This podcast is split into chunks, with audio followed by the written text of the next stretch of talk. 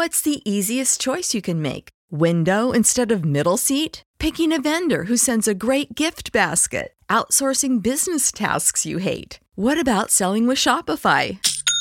Whether you're selling a little or a lot, Shopify helps you do your thing, however you cha-ching. Shopify is the global commerce platform that helps you sell at every stage of your business. From the launch your online shop stage to the first real life store stage, all the way to the did we just hit a million orders stage. Shopify's there to help you grow. Whether you're selling scented soap or offering outdoor outfits, Shopify helps you sell. Wherever and whatever you're selling, Shopify's got you covered. Sign up for a $1 per month trial period at shopify.com slash try. Go to shopify.com slash try now to grow your business, no matter what stage you're in. Shopify.com slash try.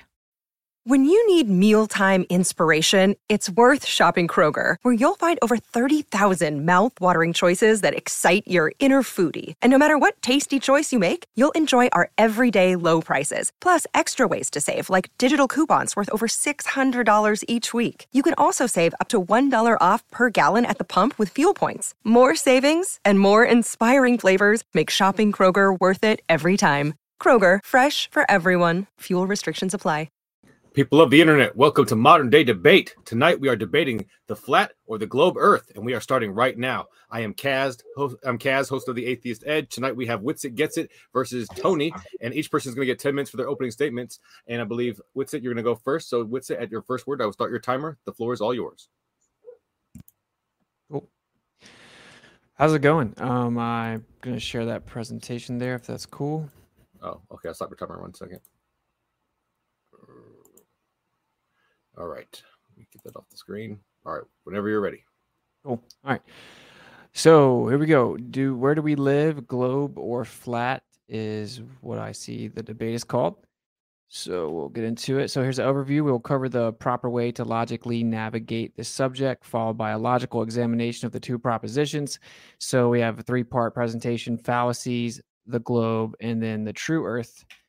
So we have uh, fallacies are invalid arguments. That's what a fallacy, a logical fallacy means that it is an argument that is not valid. So we're going to go through some of the basics. We have the ad hominem fallacy, attacking the person instead of the argument. Um, for example, flat earthers just don't understand basic science. Uh, the credentials fallacy, dismissing an argument by asserting the person who made the argument doesn't have the proper credentials. Uh, for example, you don't have a degree in this subject.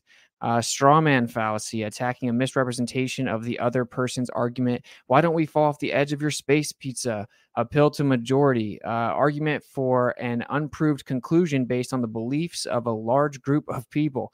Uh, example 7 billion people believe the earth's a ball, but you think you're right. Uh, appeal to authority argument that because a perceived authority believes something to be true, it must be true. An example all scientists agree the earth is a globe. Uh, poisoning the well using ad hominem attacks to preemptively discredit the opponent. Example, all flat earthers are science denying religious conspiracy theorists. and we have begging the question fallacy. When an argument's premise assumes the truth of the conclusion, the globe model says the sun goes beneath the earth. So sunsets prove the earth's a globe. Um, and we have shifting the burden of proof, flipping the burden to the person who denies or questions the assertion being made. This is a very important one in this conversation. It happens all the time. Uh, for example, prove the images from space are not real. you don't prove negatives. You're, we're challenging the assertion being made.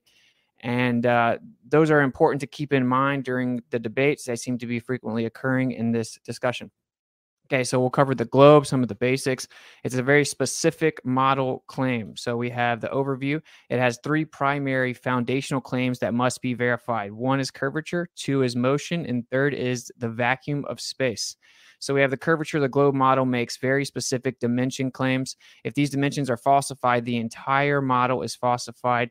Quite literally, everything that the globe model is built upon uses the R value. Um, one of these examples of how this has occurred is we actually have an arc of vision. We see in a circle, we have circular eyes. We cannot see forever, contrary to certain people's opinions. So, this is how we view uh, visual space around us. So, we have our zenith and we have our horizon, and we take different angle measurements to the sky So here you go. This is a depiction of what would be called an azimuthal grid. You have your azimuth, your horizontal direction here at the bottom. Then you have your altitude to different stars, and you have your zenith.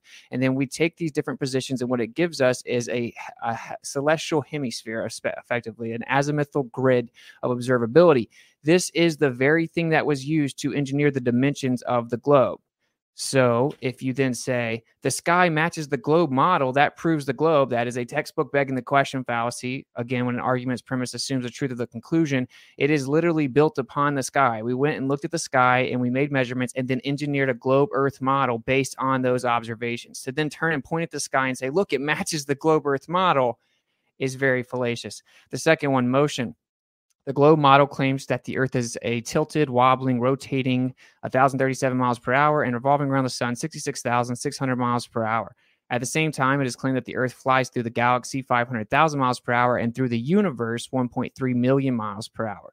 So, this is a claim that has to be verified. I have the wrong picture here, but of course, this is a positive claim that we are in fact spinning and in fact it's antithetical to all observations and direct attempts to measure these claims uh, per Einstein. But when I was a student, I saw that experiments of this kind had already been made, in particular by your compatriot Michelson. He proved that one does not notice anything on Earth that it moves, but that everything takes place on Earth as if the Earth is in a state of rest. So, again, if we are denying or questioning the assertion being made that the Earth is tilted, wobbling, spinning, revolving, flying through space, and then you tell us, oh, well, we can never actually measure it, everything on the Earth happens as if the Earth is rest, we don't have some type of, um, you know, burden to prove that it's not moving. Okay. Um, Next, we have the vacuum of space. The globe model claims that the Earth's atmosphere exists within a vacuum without the air pressure equalizing into the available space. So here's a depiction of the globe model and what it claims. Of course, this va- verify uh, violates natural law as gas will always fill the available space. Gas pressure, air pressure, same thing. Air at most means gas. So it would fill the available space. This is contrary to uh, natural law to claim that it just sits within a vacuum. So you would have to actually be able to verify a mechanism that would cause that. And simply saying the word gravity as if a deity doesn't do that. Of course, here's a depiction of something being flat. Seems we have to cover the basics so everyone gets it. Flat Earth, flat is not a shape. It is a description of a surface. It is an object is is flat, then it's called a plane shape. So, more specifically, Earth is a topographical plane. So, all of these on the right here are flats. These are plane shapes. Flat is not a shape, okay? You can have tons of different shapes that are flat. It's a general description of the surface. Of course, globe is a shape claim. Here are some evidences of flat Earth. We have mirror flash tests. So, from long distances, this is from, I think, uh, roughly 18 miles. We used infrared, and you see the mirror flash, then don't see it, and it goes through the horizon. So how does that work? That there's the horizon that's supposedly curvature of the earth, which is the water, and then we see an infrared, a mirror flash from like just 1.5 meters off the ground. We see a mirror flash come through the horizon consistently when it's on the beach. So that doesn't seem to make sense if even if it was refraction how's it going through the horizon once it reflects with line of sight that debunks the globe that's flat earth evidence that establishes a horizontal line of sight as do long distance laser tests or we can just believe that all, every time something debunks the globe the, the laser always bends at the perfect exact rate of the curvature of the earth which is just an unfounded claim we also have tsunamis that never wrap around antarctica here's a depiction so we actually have a very famous one in 1960 the earthquake lasted 11 minutes minutes. It was a couple days worth of crazy waves and tsunamis, and they actually seem to bounce back from the Antarctic region. Now, on a globe, of course, there's a very well known phenomenon within tsunamis, tsunamis that they wrap around landmasses, but they never, ever wrap around Antarctica. That's supposedly a landmass on the bottom of a ball. And I know that some people like to push earthquakes and tsunamis, and hopefully we get into that because I just can't wait so there's a debunk of the globe that can't happen. You would have earthquake, you would have tsunamis wrap around the Antarctic continent. So I would love to see some evidence of that. We also have tides, amphidromic points, also known as tidal nodes. So according to the globe Earth, we actually have a moon that's locked, tidally locked with the Earth, causing the Earth to have tides and actually pulls the water behind it. That would be an even distribution of gravity causing the gra- the tides on the Earth. But we have points all over the Earth called amphidromic points that are tidal nodes. In fact, extreme concentrations in them, and there's not an agreed upon explanation, even theoretically, within the globe model, other than to claim that some of them are close to oceanic basins. So there's actually not an answer. This makes no sense other than on a flat Earth. It makes perfect sense. We have the magnetic field. I think I have three minutes left. So um, here is an example of one of the problems with the globe Earth's magnetic field. We have uh, lack of symmetry in the southern hemisphere. Now, of course, on a geodynamo model with a magnetic field, you would have the same magnetic field in the north and the south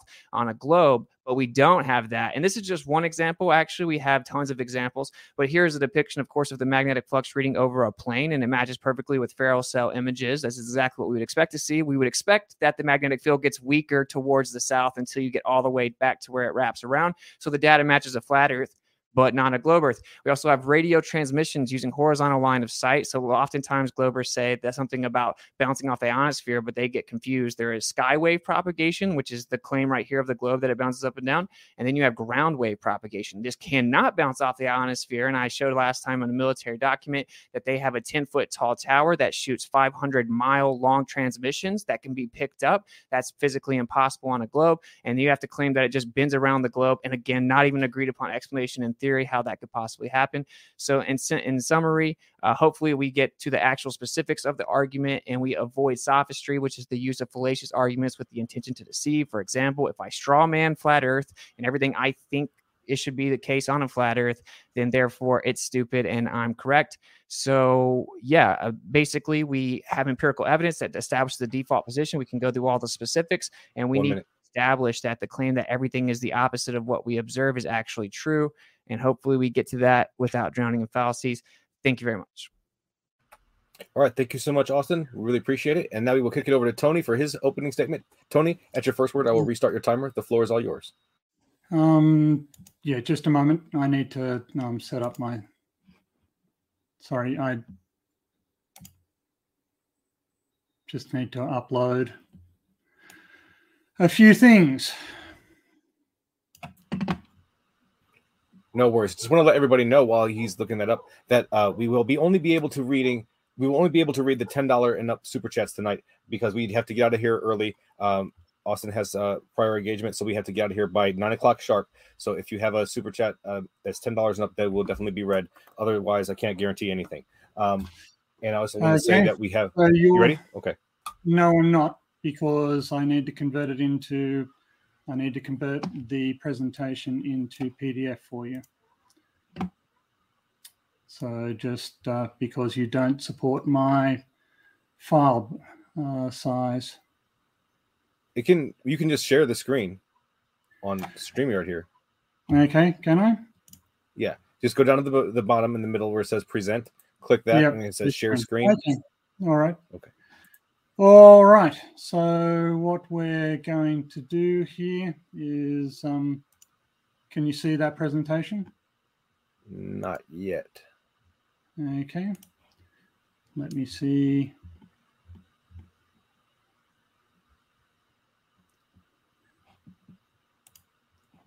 Okay. Can you see okay, this there it is. It's coming in. Okay, so this is the distance formula for a spherical uh, for a spheroidal Earth. Every distance between two points measured on the surface of the Earth can be well approximated using this formula, provided we know their latitude and longitude. We can test this formula. For instance, we can test the length of the railway track between Tarcoola and Kalgoorlie, the straightest and flattest um, piece of uh, railway line in the world. The track separation is 1,280 kilometers. The spherical estimate of the distance is 1,250 kilometers. This formula will always work for any two points on Earth's surface. And if a flat, if the flat earthers want us to take their claim seriously, they need to find us two points where it doesn't. Here, for instance, we can look at the submarine cable joining Sydney and Hillsboro, Oregon. Cable length 13,528 kilometers, spherical distance 12,320 kilometers. We can test the um, spherical distance formula using the propagation of tsunamis. This, in and of itself, kills the flat Earth, and I'm surprised that Witsit blundered into it. We can see here the tsunami travel times compared against observations of uh, sea level rise at tide gauges we can compare the um, travel times for um, earthquakes against the spherical distance formula, and they always work. You will notice that the first arrival times for all of these waves curve down, which is to say that the further you get away from the source, the faster the um, the faster the uh, uh, the wave seems to be traveling.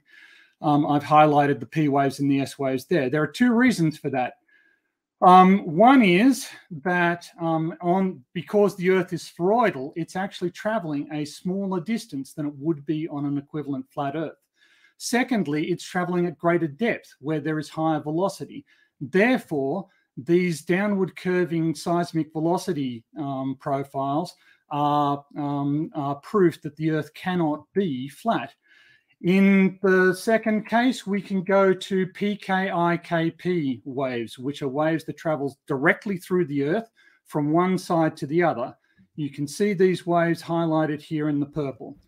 Um, uh, and they make multiple they make multiple tracks through this. They rebound. Here, for instance, we see the stacks for global seismo- um, uh, seismometers, and you can see highlighted in red are the clearly detectable waveforms for the P, for the various PKIKP um, reflections. We have flat Earth seismic models, and we use them quite a lot in mineral exploration. We send down seismic waves; they reflect off various um, surfaces, and they are detected by geophones. And we use these accurately and reliably to determine where mineral deposits might be underground. Which leads to the question at what distance, um, over what distance scale, are flat Earth seismic models um, accurate? And indeed, this has been something that has been looked at by seismologists. Here you can see two papers the effect of ignoring Earth curvature and locating earthquakes. At what distance can the Earth no longer be treated as flat? We've looked at this question. Flat Earth seismic models do not work on distance scales greater than 150 kilometers. There's also a class of um, seismic wave, uh, the Rayleigh waves, that travel around the Earth from the focus to the antipode and back again. And the same behavior is observed by pressure waves. Here, for instance, is the pressure wave after six hours from, Tong- from the Tonga eruption. And here it is four well, three days later. Um, these waves start out from the focus, they go round the other side of the Earth, and then they come back and they repeat this over multiple circuits. We saw this for the Tonga eruption. We saw it also for the Krakatoa eruption. We can um, determine that uh, the Earth is not flat because sunlight makes it onto the bottom of clouds. Um, you know, there is no way for the light path to get to the bottom of the clouds unless you're invoking refraction in the wrong direction refraction should occur to the more dense medium, not the less dense medium. And moving the sun further away doesn't make it any easier to get your light to the bottom of the cloud. The side of the cloud will intercept the light beams first. Whereas on a spherical Earth, this is very easy to explain. Now, Witsit made a very dishonest claim in saying that the sky matches the, um, the uh, spherical Earth um, is one of our arguments. No, it's not that the sky is compatible with a spherical Earth, it is that it is incompatible with a flat Earth. If you go, you know, if we double the distance from the North Pole, we expect double the angle. But the elevation of, say, Polaris or any other celestial object as you move away from its um, ground point does not match. The object cannot have a finite height at that distance. You know, the, the lines here do not um, intercept. Uh, similarly, you know, the idea that these photographs have been faked in 1965, I'd like to know what computers that was done on, because in 1965 we didn't have that capacity. We can also go to reciprocal zenith angles. If the Earth were flat, reciprocal zenith angles would add up to exactly 180 degrees, but they don't. Whenever we do these observations carefully, they add up to more than 180 degrees. This is incompatible with a flat Earth, and here are a bunch of um, publications on the subject where you will note that refraction effects are calculated and removed. Um, on a, uh, a, triangle on the surface of a sphere, um, the angles always add up to more than 180 degrees. And in fact, the area of, the, of a spherical triangle is implicit on the, is um, exactly equal to r squared times the spherical excess. So we can we can and have tested the spherical excess accuracy by comparing it to the area of the triangles that it surrounds. Um, the if the Earth were planar, then the triangle should always add up to 180 degrees. That doesn't happen. Here again are a number of um, uh, number of uh, uh, references on this point. Um, and finally, and most damningly, GPS simply tells us where stuff is in space um, using various analytical techniques, and we can tell that the Earth is spheroidal. Um, GPS is utterly inconsistent with a flat Earth, um, and the um, and the, any claim otherwise is um, delusional nonsense. That's the end of my presentation. All right. Thank you so much, Tony. Really appreciate it. And now we will go ahead and kick it into the open discussion section in just a moment. But first, I just want to let you know, especially if it's your first time here joining us at Modern Day Debate, that we are a neutral platform hosting debates on science, religion, and politics. And we want you to feel welcome no matter what walk of life you're from.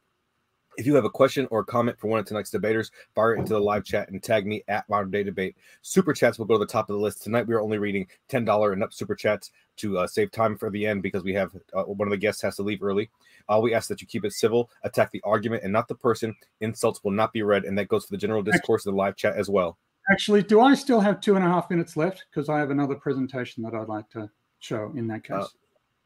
Uh, sure. Uh, go ahead. It's your time. Sorry. Um,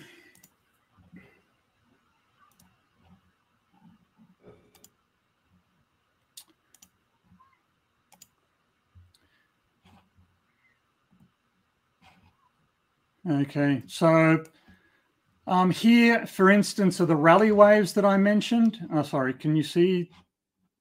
Sorry, what are you seeing? Um, you're seeing that one. Uh, the epicenter and the antipode.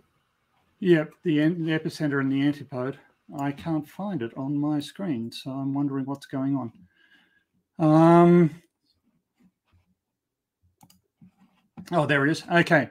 So here we go. So if we have, we're going to assume that an earthquake occurs at the top of the sphere at the North Pole. Um, uh, if the Earth were spheroidal, what we would expect is that the seismic energy would spread away from the um, epicenter. It would get to about the um, equator relative to the um, uh, relative to the source, and then it would start converging on the antipode. Um, that's what we would expect.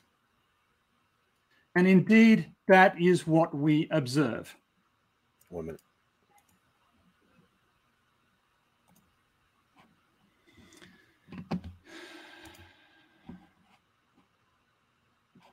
You have anything else for the opening? Yes, I do. Um, so 45 seconds left. Okay, here we go.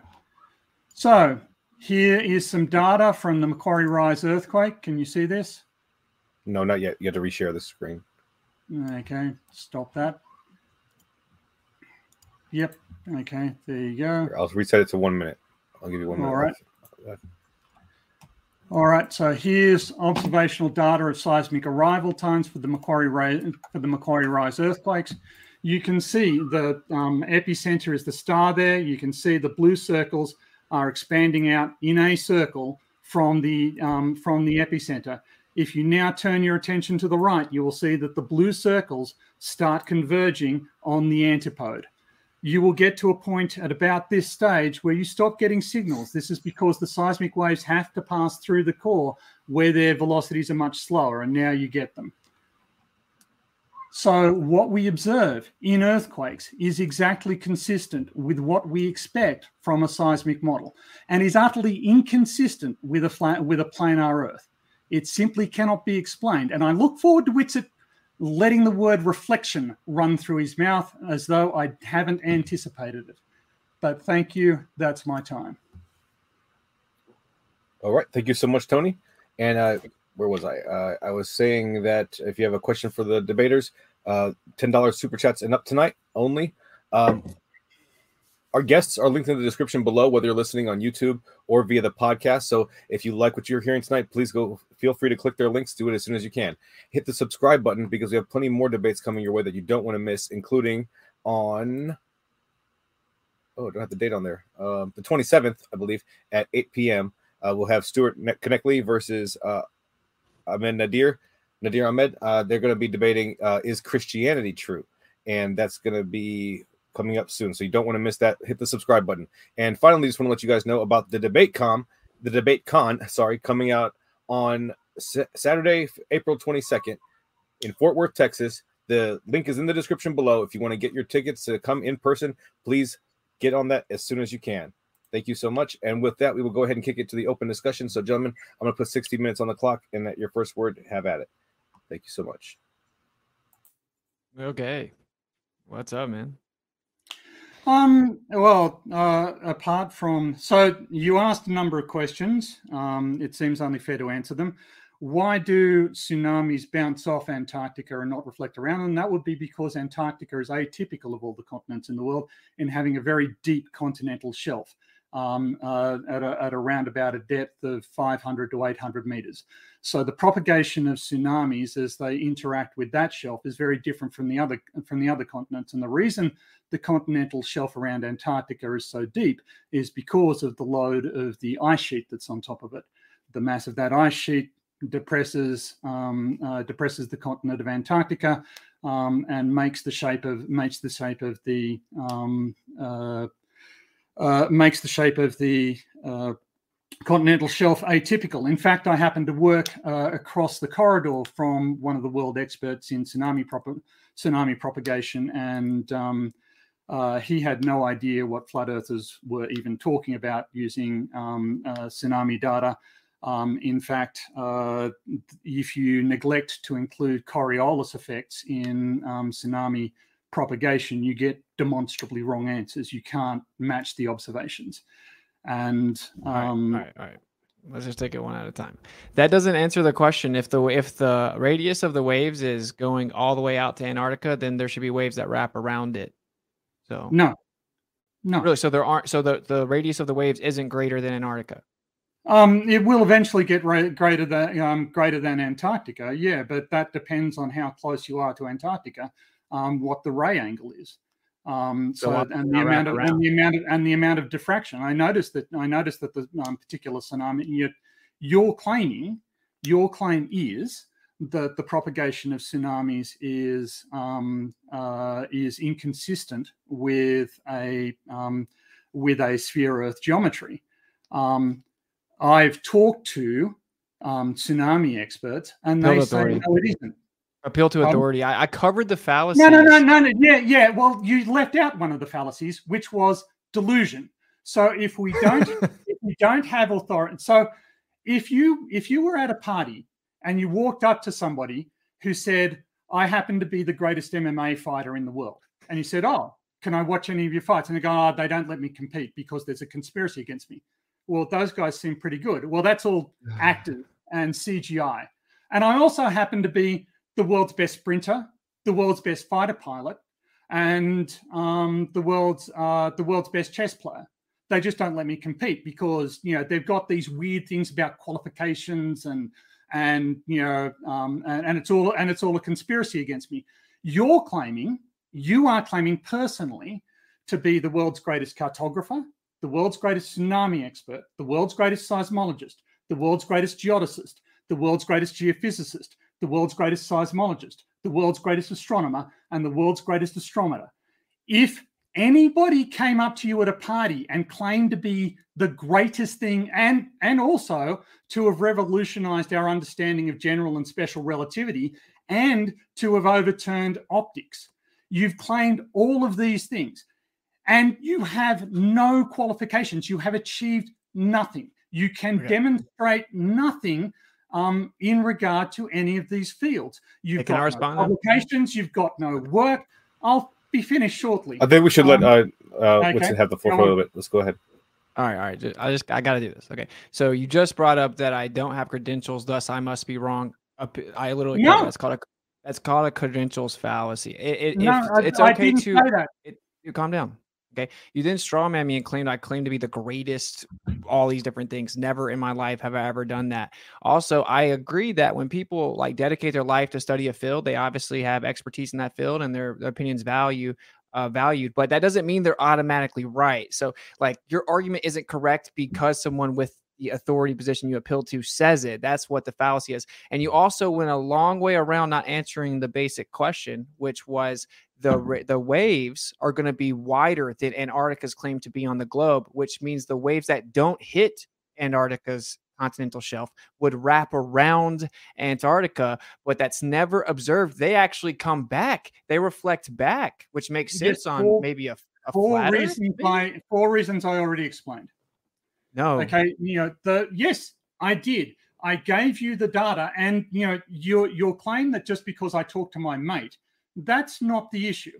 The issue is that there is an extensive scientific literature out there um, that explicitly explores all of these um, uh, all of these uh, models and the details of them, how they work, and whether or not they are consistent with the observations. You haven't appealed to a single one of those. You haven't used a single um, scientific. You're just saying, well, it doesn't make sense to me.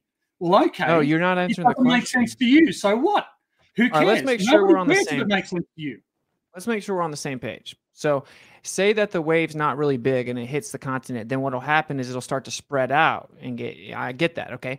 And you're saying that the continental shift is different. Uh, our shelf is different in, in in Antarctica because it's deeper, so it doesn't allow it to wrap around. That's what you're claiming.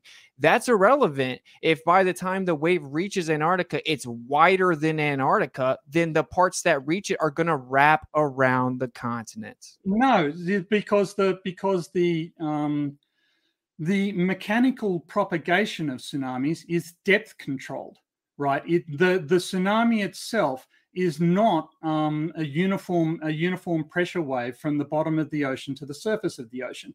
Most of the mechanical forcing, most of the mechanical. You can say straw man all you like. You're just reinforcing that you don't know what you're talking about. If the the wave can only diffract if it has a physical thing to diffract with, right? If the um, if the wave is up here near the surface and the shelf is down here, there will be no interaction between the wave and the shelf. Therefore, the depth of the shelf, and I understand that you don't understand what you're talking about. That's fine, okay, and it's brave of you to admit it. Um, but now you're telling you, you, you, you, you, and you, and you just lied. You lied a few minutes ago. What you're don't. you said, you said that you are not claiming to be the greatest tsunami expert on the planet. But Nope. now you're saying that all of the scientific literature on tsunamis and on tsunami modeling um, is wrong, and that your um, uh, and that your um, particular understanding of what should happen for these near for these near Antarctic um, tsunamis is correct, and they're all wrong. That's what saying you're, you're not even answering the question. So we can move on. We'll let the audience decide. You didn't answer the question. It's just objective. But I bet most people in the audience didn't know that there's one place that's an anomaly on the earth that all of a sudden tsunamis can't wrap around them, even though, of course, tsunamis wrapping around Yeah, land, land and it masses. turns out to is a the one well-known continent phenomena. With a really deep continental shelf that has a massive great ice sheet on it. Yeah. Okay. Well done, mate. Okay, but the radi- the waves, the radius of the waves would be greater than the alleged circumference of uh, Antarctica, so it would still wrap around it. No, you can just keep saying nah. gets to interact- we can get more into- only if it gets to interact with the continental shelf, which it doesn't because the continental shelf is too deep. So it You just know, goes through it. If you don't understand the physics of it, I'm not going to. You know, does it reflect off of it? yes, it will. I thought it didn't interact with it. N- No, it'll inter- it doesn't interact with the shelf. It inter- interacts with the continent itself. So it bypasses the shelf, hits the Mm-hmm. um, edge of the continent, hits the shoreline, and then reflects off that. So all tsunamis reflect back from Antarctica, and none of them ever wrap around it. Is that correct? Um, I wouldn't say that. That would depend on the origin of the uh, the origin of the um, tsunami and the magnitude of it. None of them Um, ever wrap around Antarctica ever. Um, uh, you can claim that. Uh, Oh, you're where's your claiming that one does. Where's you your cite source? Where's your source? Uh, all I tsunamis showed, ever. So I showed a, I showed a, I showed a picture of tsunami propagation, and I showed So did I. publications, and I showed pa- showed publications of um, uh, uh, of the. Okay. So you don't know. Just so- you really Just so to I'm clear, it? who's saying that the uh the, the tsunamis wrap around Antarctica? In Antarctica? he's saying he's saying that he's saying he doesn't know if they do or not. He thinks that they do. So I'm like, okay, well, I've never seen it. You got some evidence of that? I mean, I'm pretty sure they don't. Like it's They like a bring thing. up a, a, a screen right now, Tony. Yeah, sure. Just a second. because there we can get to. I mean, there's all kinds of problems with what you're claiming about earthquakes. Such as Okay, so we have all we have non-uniform wave velocity, anisotropy of the actual waves themselves. We have anomalous attenuation rates. We have shadow zones. You claim that the the primary and secondary waves always disperse relative to the core and what they can penetrate, and they always do it, quote unquote. Objectively, they do not. I can drop all kinds of sources from Harvard and Stanford if that's what you would like. Let's see. Uh, uh, deformation of Earth materials, introduction into the rheology of solid Earth, Cambridge University Press, temperature, iron content, and seismic velocity in the D layer, actually explaining that the anomalous D layer doesn't match the model's predictions at all. We ha- I have literally 10 citations right here saying that it doesn't always work, doesn't match the predictions. We have all kinds of issues with the core, with the mantle, with the in between area called the D layer, where we have anomalous velocities of seismic activity that don't match the model whatsoever. Do you know what the D double D double prime layer is? Can you It's the area between the core and the mantle. Okay, it's the area just above the core mantle boundary. Um, and why is it anomalous? Well, because we have varying anomalous velocities, right, and actual What does, an, dispersion. what does an what does an anomalous? Why are you asking me questions? You claim that it worked perfect. I'm proving to the audience you made You- that up. It doesn't work perfect. Okay, it's, well, yes, a model doesn't have to work perfectly to be right. Okay, And why'd you claim it does? all models are wrong. Some models are useful, as opposed to the flat Earth model, which is useless. Okay, there is absolutely no practical application for which the for which the flat Earth model is useful. Provide all me all technology ever, but whatever. um bullshit. Yeah. You're making that up. Horizontal You're radio absolutely- propagation, radar technologies, the way that we fly No, planes, the way no, that we you, you- you're just lying. You are just barefaced lying, and you know you're lying. just got You ad homs, look, man. At the, look at the smile on your face. You know you are bullshitting. It's because you- you, are you using a lot of cannot- you cannot- fallacies. You can't produce. Perhaps we can- a- you can't produce a single reference in support. All Yes, we I can. have is you saying, "What the D double prime layer um, has a different viscosity." You know, that's how we know it's there because it um, because of the effect it had on the transition of um, waves through it. And You we want me to know about it? anisotropy. We know about anisotropy um, in the mantle. In fact, the paper I referenced was just exploring anisotropy in the innermost Yeah. inner core. You say this as though it's something that um, something that scientists are unaware of. No, didn't say that. We're aware No, of it, I'm s- and we're refining our understanding Okay. and building a more full understanding. The fact that we discover stuff that we didn't know about before is not an excuse for rejecting the entire spheroidal model. Okay, flat this is Earth all model- fluff. Flat Earth models don't work. Flat Earth seismic models don't work. I showed you the references. I Can I showed respond? you the references. Um, if All right, you want, let's let. let Thanks. Listen, can you respond, please? Go ahead. Yeah, so I'm not saying that because there's some anomalies, all of it's wrong. I, never said that they were unaware of it. These are all straw mans. So what I'm actually doing is addressing your claim in your opener that it works perfect. It does it, and it's not even close. And I'm just going to list some of the problems. So we have the existence of the ultra slow and super rigid zones. So the current model predicts that the speed of seismic waves should be relatively constant in the Earth's mantle, but observations have revealed that regions where seismic waves travel much slower or faster than expected are frequently occurring. We have the African and Okay, Pacific that LL. conclude that therefore the Earth is flat? Can you just That- That's a, that's a straw man. No, So- no, it isn't a straw man. You're citing this paper. What was its conclusion about the geometry of the Earth? All or nothing fallacy. Um, You know what that is? Um, yes, I do know what that is. Define you it. Can't just you can't just cherry pick bits out of a paper that Define you it. barely understand, that you Define have it. no expertise to um to understand, and Everything then say, fallacy, well, bro. therefore that justifies me in the conclusion that the Earth is flat. The topic under debate is whether or not the Earth is flat. If you're introducing these publications, these publications must support your position that the Earth is flat, and they don't. Okay, that's incorrect. That's called an all or nothing fallacy. So I don't No, have to believe. ev- can you please show? I don't have to believe everything that a source says to invoke them. In fact, this is a hostile witness, and this is actually a rebuttal to your opening presentation's I positive didn't say claim. that scientific models were Calm perfect. down, man. no, it's a I get- rebuttal. It's a s- it's a straw All right, man Tony, using Tony, your let's own let him finish his terminology uh, sentence. that Tony, I Tony, he is he I didn't I know, say I know, but just let him finish the sentence, then you can refute it. Go ahead. You invoked this as evidence the Earth's a globe, and actually you claim exclusivity that it would only work on a globe, and we know so because of the verifiability of it. But actually, that is not true. I'm only res- I didn't say these people think the Earth's flat. I didn't invoke this as evidence of flat Earth. I'm I'm rebutting your inaccurate claim to the audience that it matches the globe perfectly, or that it's close to perfect, and that it can only work on a globe. No, I only I got through one that. thing on the list, and you freaked out. I didn't say, but you're you're attributing to me. Okay, I know all of the stuff that you're about to say. Right? There are low viscosity zones. There are high viscosity zones. Yeah, yeah, mate. I studied seismology for my PhD.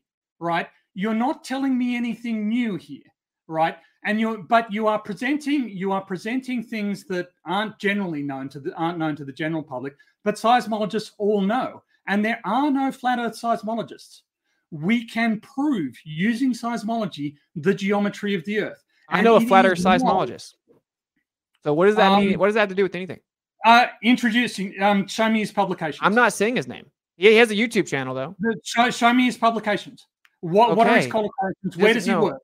Okay, A, doesn't know. a- a okay, guy what- on YouTube, a guy on YouTube is not a uh, seismologist. mate. he is a seismologist, but the problem is, if I was to say his name, you would probably go harass where he works or something. So I just want to point no, out, I though. to know. I want to see his publication. Where is his Okay, well, publication? I'll try. Where I'll is try to get. I'll, publication I'll, establishing that the Earth is flat?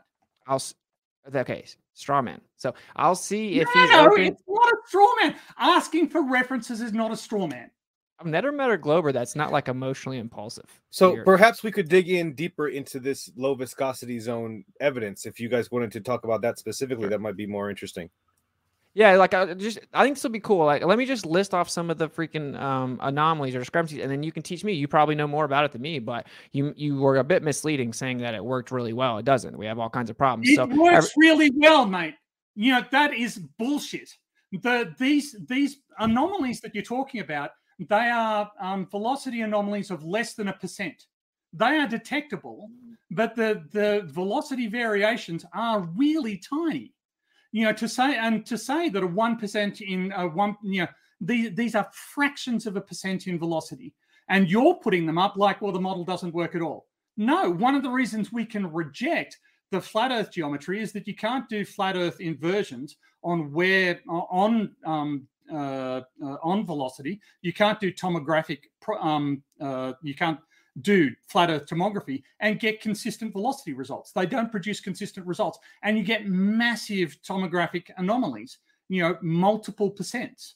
Um, so the stuff that you're saying is imperfections in our model. It's vastly worse if you use flat Earth models. You're incorrect. You just claimed that it's it's always less than one percent. That is not true either. So I don't know why you keep saying this kind of stuff. It seems like you're trying to be misleading. But I'm just gonna read off the list. Okay. And that's So the- poisoning the well can you- fallacy. Well, you are you are intentionally misrepresenting things. I don't. No, I'm not. Okay. You said you did a In P. Well, it is, general, it is a question what of I fact. said- we could What I, the what. I I, said could was look up for in general, in Yeah, general, yeah. These things, are- these things just give me just give me just a second and I'll let you go. Okay, man. You're you've talked most time. Kind of just just a second. Okay. So we have the existence of ultra slow and super rigid zones. I explained that. We have the African and Pacific LLSVPs, which is called la- large low shear velocity provinces or regions in the Earth's lower mantle where seismic waves travel slower than in surrounding areas. The lack of equal distribution doesn't make sense in the current model. We have the anomalous D layer. We talked about that, where we have all kinds of anomalous uh, discrepancies within seismic activity. It's not just velocity, it's all kinds of stuff. We have anomalous surface wave velocities as well. Right. And so I have all the different sources here if you want to look at them, but it's from Oxford Press, Geophysical Journal International. These are Springer International Publishing, uh, a Geophysical Journal International, Origin of the Pacific and African LLSVPs. I have all this data here, Cambridge University saying we have a tons of anomalies and it's way Yeah. more than 1%. I don't know where you what got you, that idea. What do you think? What do you think the term anomaly means in science? Okay, in this context, it means that the model has a certain prediction and that the data is anomalous to the prediction. It doesn't match. It's- No, that's not Yes. what it means. So yes, it does. a scientific anomaly is a deviation from a background average. So what we so when we talk about a velocity anomaly, we measure that velocity anomaly relative to the background average. Um, so saying that there's a velocity anomaly is just saying the velocity isn't uniform. Um, you know, sim- similarly, when we talk about temperature anomalies, we don't, um, you know, all we're saying is that the temperature has varied from the background value. That's what the scientific definition of anomaly is. And the same is true with gravity anomalies. We're not saying that seismic models cease to work. We're not saying that gravitational models cease to work. What we're saying is that there is a deviation from uniformity, and we don't expect uniformity because we can see we can see from the surface of the Earth, Earth's properties are not uniform at the surf, surface, and we can see you know from the existence of mid-ocean ridges, subduction plates, um, etc cetera, et cetera, we can see oh that it's God. not uniform at depth. Completely so, different. Isotropic, it's much more homogeneous and isotropic in the under layers of your own model as opposed to topographical obstruction. That's not the same at all. It's entirely different. If you understand what gravity in the geodynamo model was, you would know that it's much more isotropic and homogeneous of a predicted model. In addition, you claimed it was 1%. And I have a citation here that's saying that it's over 40%. So that seems a little different. Okay, Where? I'll I'll drop you the citation. So, like, do you, do you agree that you maybe misspoke that it's not always always under one percent? It says this represents. Well, I would, uh, if there, if there are anomalies, you... if there are anomalies that large, they must be um, extremely localized. Okay, so we have P waves, of course, for the audience, primary waves, in the lowermost mantle. That's about four to five or 4.5 to 5 kilometers per second, while models predicted the speeds of about 7 to 8 kilometers a second. This represents a velocity discrepancy of about 30 to 40% compared to model predictions. I'd like to see that paper. Okay. So, where did you get the less than 1% thing? Well, I looked up tomographic results for the upper for the upper mantle. Okay. I, and I, they they agree to within less than 1%. So, you know, I didn't make that claim um, out of thin air and I would like to know the um, the uh, that the other question that I have for you is what is the geographical scale of these? You aren't giving me the paper. I will drop the paper for you in here, but like the point is that you miss. Well, you, you're, you're, you're, you're, you're, you're insisting on debating something and then not giving me access to the paper. I just said I have like 10 papers here that support everything I'm saying. I just said I'll drop them. You may no, drop they don't. None of them support anything that you're saying. What you're they saying, do. You know, unless unless what you're saying is there are minor variations in the spheroidal model. 40%? Then, then yes, that was well, that depends on the that depends on the geographical scale that I can't comment on because I don't have the fucking paper because you can't put it in the chat, apparently um, because oh, yeah, I can. I'll drop them all in the chat, but I, I just want I want to make sure I'm giving. I only specific... want the one with the forty percent.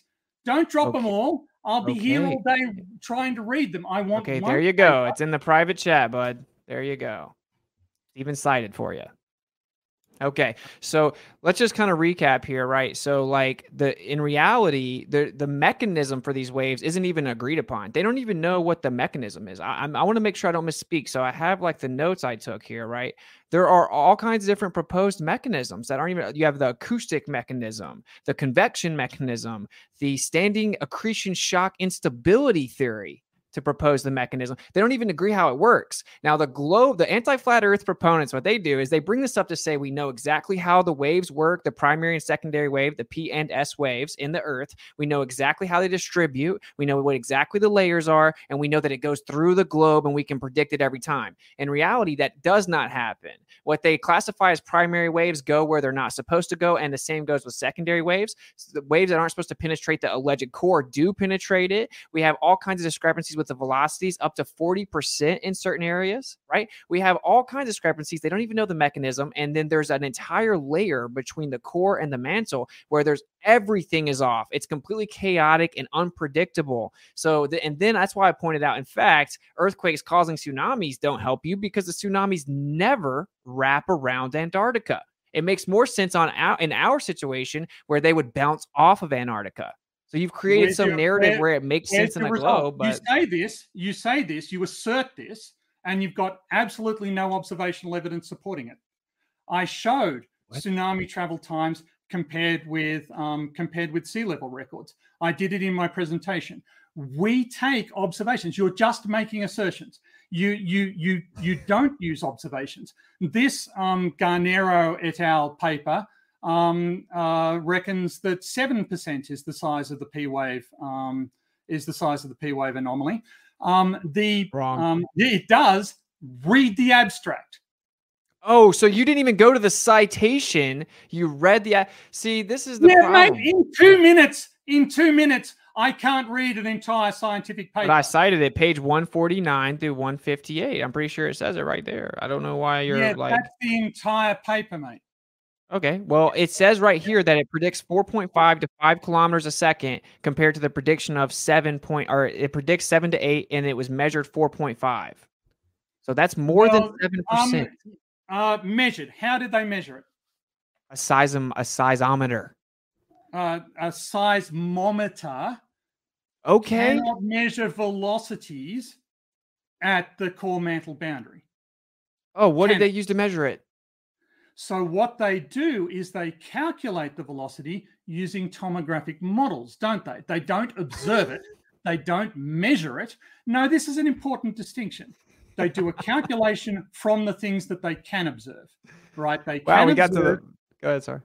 Um, uh, well, you know, if you're not interested in having it explained to you, that's fine. No, it's hilarious. Um, You just admitted that it's just calculative assumptions based on models, which is a begging the question fallacy. So if you want to move to the next subject, we did. no, about no, it isn't because we can exclude flat Earth models. We No, have tried. We have assumed the Earth is flat. We've tried to model it, assuming that it's flat, and it flat out doesn't work. We tried to model it assuming a globe. worked. It doesn't work. Yes, it does work. I just told you why it doesn't work. There are um, no, you didn't. You cited a bunch of scientists who don't agree with you, and this this is where we get back to the, the delusion aspect. Such a fallacy. You think you think that you are capable of analyzing and properly interpreting these papers, and you aren't. You cherry pick bits and pieces out of them, and then you present them as though you fully understand it, as though the authors would agree with your conclusions, how you have interpreted the data. But you have no qualifications that would permit this. Instead, you have delusional self confidence that you can read stuff that is meant for actual specialists. All fallacies. Um, uh, no, all true. Ad Right. hom If- fallacy. If, you, if you turn up, if you turn up at a, if you turn up at an airport and tell them that you've read the manuals and you should be allowed to fly a plane, what do you think they're going to do? Are Non they going to let you fly a plane? Uh, if you turn up at a hospital and tell them that you're the world's greatest brain surgeon and they should let you operate, do you think they're going to let you do it? No, they're going to want to see your qualifications. You Okay. don't have any. If you don't have any to qualifications- credentials. if they, Credentials if fallacy. They, if they if they don't if if they if if you don't have any qualifications, then let's see your achievements. Let's Okay. see what it is that you have done, have contributed to human understanding and human um, technological development, or That's any flat subjective. earther, or any flat earther.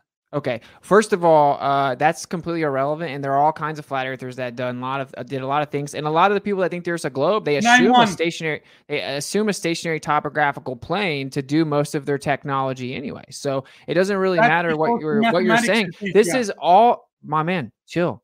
You just monologued. This is all sophistry. Everything you said was a fallacy. We've already spent 30 minutes on it. The truth of the matter is, is I just named off just a fraction of all the problems with it I have written down. You misrepresented the truth in your presentation and acted like the model works perfect and debunks flat earth, but that is not true. I didn't say the model works perfect at any point, and you keep on repeating. Works every quote. time. That's what you said. What I would, what I said was that Works the time. model represents reality well.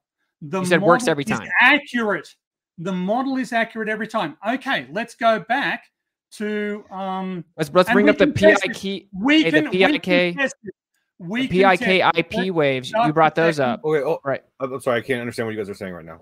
Um, I'm just Okay. like, I want specific instead of like these like big like oh you don't do anything all the like let's get into the specifics right? Like stop using all kinds of fallacies. They don't make you pass logic for a PhD I guess but it's just a bunch of fallacies. And you personally attacking me just wasting time. I don't have a lot of time tonight so.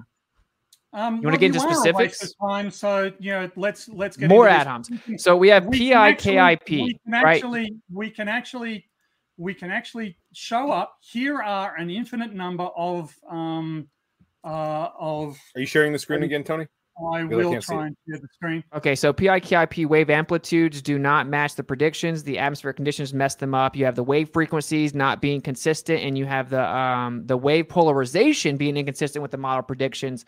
So even the PIKIP waves you brought up don't work. The P and the S waves they aren't like some The amazing mere model that always work. existence of PKIKP waves proves that the Earth isn't flat. A No, wave incorrect. that goes through the Earth from the source to the other side cannot be on a flat Earth, can it? First of all, you're assuming it's going down vertically through an assumed spherical model and assuming the density layers and the elemental composition of those layers. And you're using a Um, horizontal sedimentary layer model that's been debunked. The elemental composition has nothing to do with it, mate. You're using a, your density layers. You're using a sedimentary horizontal layer model, which has been can you see debunked. It's been debunked. Can Your you sedimentary model layer has been debunked. Can you see this presentation? Do you Yes, need to see it, assume sedimentary Okay. layers for it? So, um, this is there's nothing about sedimentation in this. Well, you don't you don't use horizontal sedimentary layers inside of your model. Um, we use um, uh, you don't know what sedimentary layers means. What you mean to say is this a radially symmetric model that's being developed? No. Yes, it is. No, Um, seismology that- in that's with exactly geology. You you you, you Um, No, seismology has nothing to do with geology. Really? so um, the layers of the Earth has nothing to do with it. Um, yeah, in in in in reality, yes. The Okay, but there's something Alright, called so- the Great seismology- Unconformity. Uh, before we before we move to the next point, uh, let- let's hear what he has to say with this, uh, so we can get off the screen. This What- what do you have is an here for infinite number of predictions. Okay, these curves right here. With these curves represent predictions of when particular phases from particular earthquakes are going to be detected by um, seismometers at a particular angular distance from the focus. And we can see um, so whenever there's an earthquake, you could disprove this. You could disprove this model. You could simply point out that this model is incredibly wrong, is just absolutely inadequate, and doesn't even get close to reality.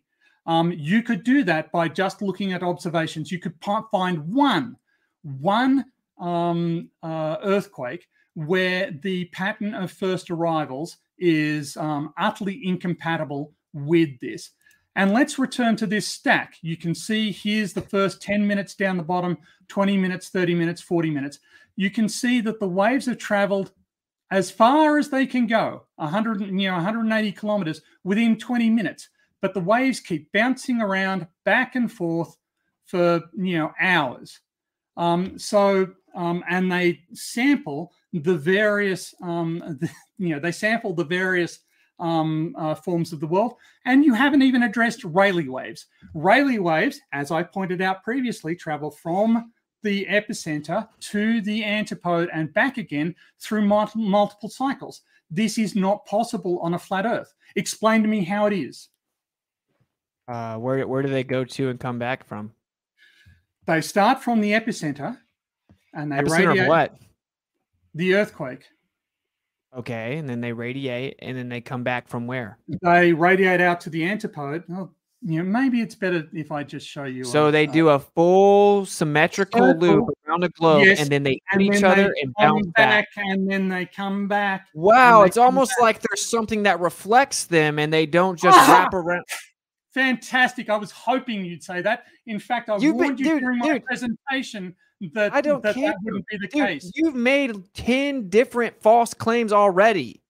Like it's been, Yeah, it's like delusional, clearly mate. If you weren't the chat, bro. delusional, I'd care what you were saying. I just just for the chat to know, right? I have one, two, three, four, five, six, seven, eight, nine, ten, ten cited sources in here that explain exactly what I was saying earlier, right? So it's it's a it's a fact that the entire cons- uh, uh, seismic model is completely anomalous and flooded with Then why do we get paid? Then why do we get paid to do um to do underground surveys for People minerals? think the Earth's a ball. They want to explain earthquakes. They assume the Earth's a ball, dude. And this is what I want to. Can we move to no another one of the subjects? We should assume the Earth is flat, and we Hey. can show that the flat Earth models don't work. Okay. We Okay. can make your assumption. We can take your, you know, I my PhD was actually in flat Earth seismic models because the mathematics is easier. right? We know how to do this and we get accurate results over short distances. But when you try and do it over long distances, it doesn't work. It's Even on the globe. working. Pardon? Even on the globe. So basically, what you just admitted Yes, was they do one, work on the globe. I- they don't work perfectly because we don't have perfect information about what's in the interior of the globe. So we are learning. Okay. That's why size. That's Can we why let research Winston have a response real quick?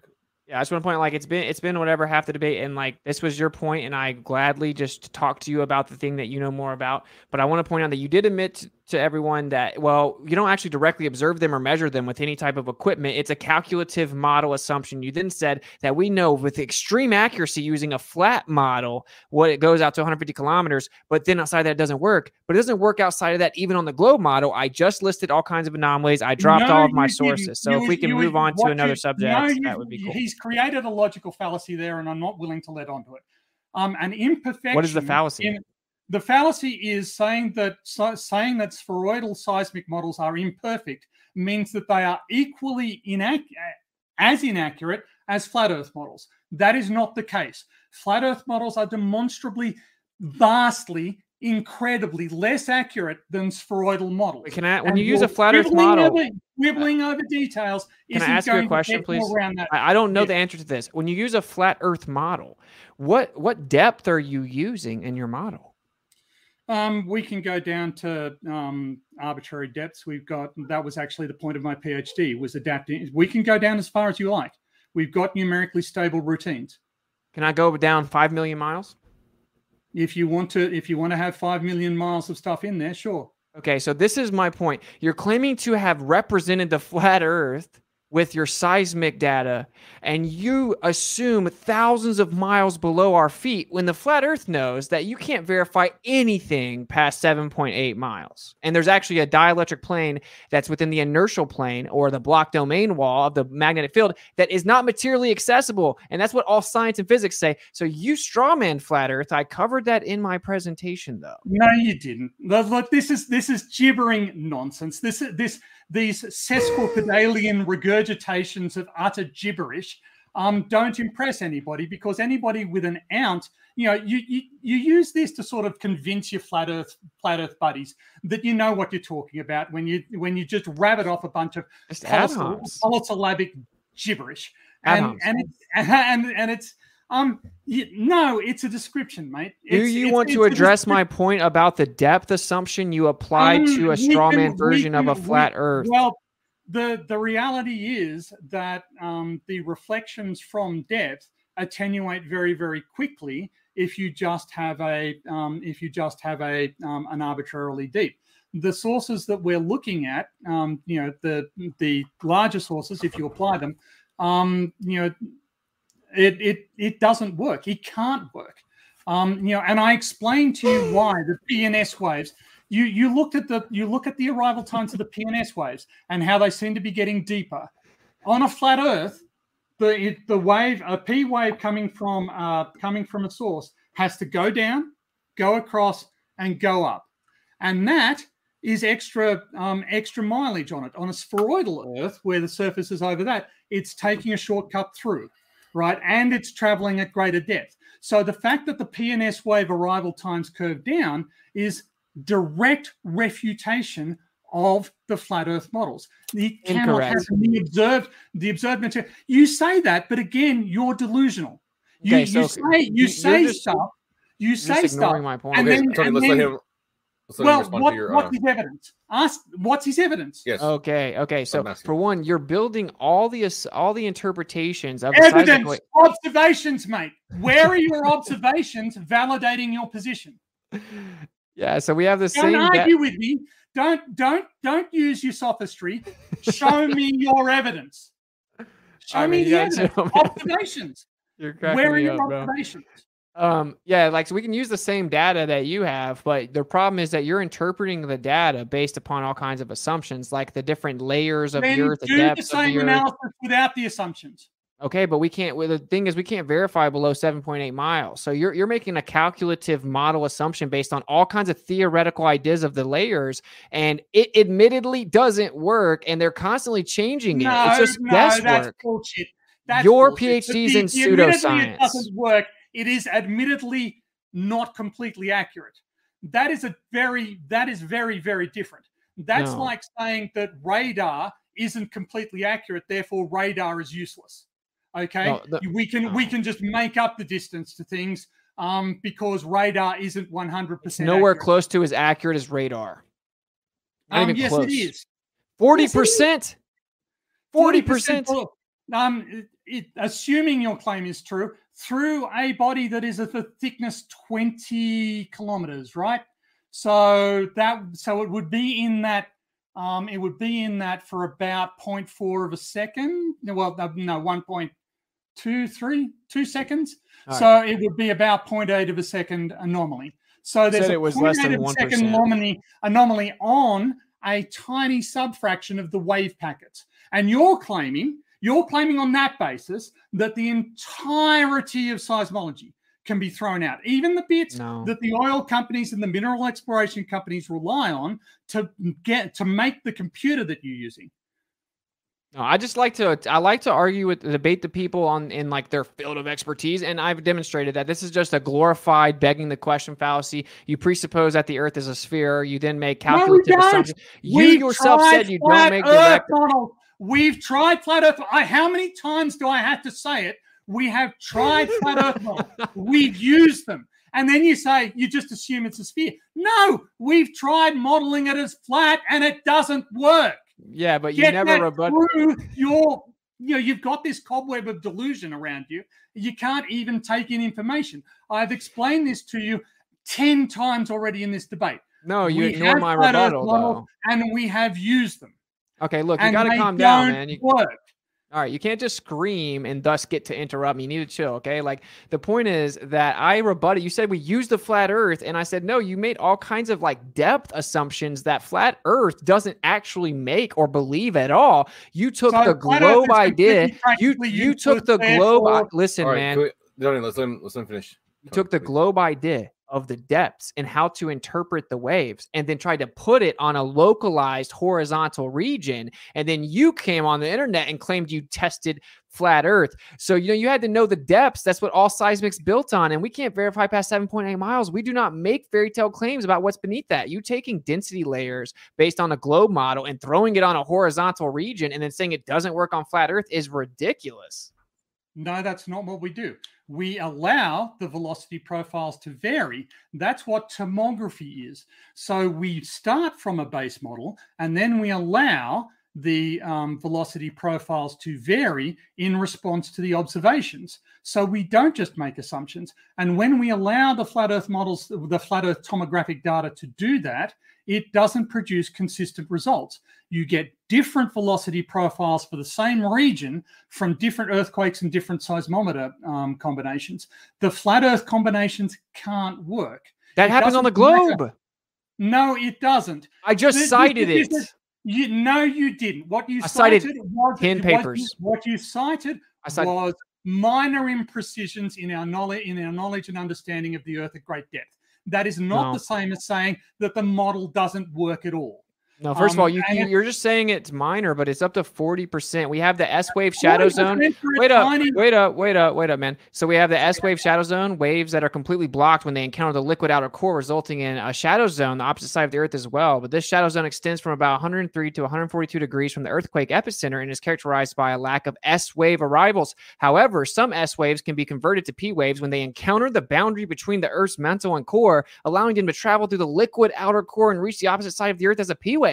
So whenever their model doesn't work and it goes through where it's not supposed to, they say, "Oh, well, we can convert it." And vice versa, you have P wave shadow zone issues, you have P wave reflection, you have P wave diffraction, you have S wave scattering, you have discrepancies in P wave velocity anomalies, magnet magnitude discrepancies. So we've spent most of the debate on this. Can I bring up one of my points now, dude? Because you because we buried No.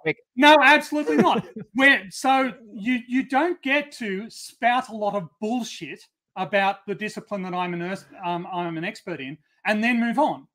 If you want to move on to another topic, I get the last word on the subject that I'm an expert in.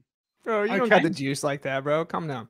Um, so the um the, all of that all of that stuff that you were just saying that you were just nattering about um has no you know we understand how sound waves work right we can do experiments on the propagation of sound waves through solids in the laboratory. In fact, we get rocks from volcanoes, we put them at high pressure and temperature, and then we run seismic waves through them. So you claim that we don't know what's happening with the seismic with seismic properties at depth is untrue because we do do experimental recreations of process of um, conditions inside the earth using rocks that come from inside the earth. So that's just nonsense. Um, and the other stuff that you um, flouted sounded like sounded like um, sounded absolutely correct. There isn't a seismologist who on the planet who would disagree with you, and none of them, um, save for your anonymous friend who has no publications that we can that we can reference, um, uh, will agree with you about your conclusions.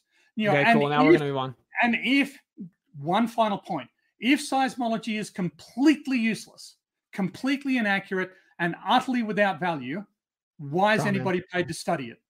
It's a straw man fallacy. I, I didn't say it was completely without value. It just built upon a begging the question fallacy. So, affirming the consequent reification fallacy. All right. Absolutely so anyway, not. We tested the flat Earth. Again, you're going to have to shut up with this nonsense. You straw man the flat Earth. There is no, there is no flat Earth model that can explain the observations, and until there is, you're useless and irrelevant. You straw man the flat Earth. So no, no, no, no. This is how science works, mate. Science is about explaining what we observe in reality. Flat Earth cannot explain yeah. what we observe in reality, and when when confronted on the subject, it just goes, yeah, yeah, yeah, we can't explain it. So what? What does Projection. that matter? Well, it That's actually matters. Did. It actually matters, mate, because we do think we get results in the real world. Lives depend on seismic models and tsunami propagation models being accurate, and billions of dollars of infrastructure depend on them as well. And people pay good money to understand the processes that drive them and how quickly okay. they arrive. Okay. And you don't get to say all useless. No, I pointed specifically why I was wrong. We can move on, but like just it's begging the question wrong. of the model.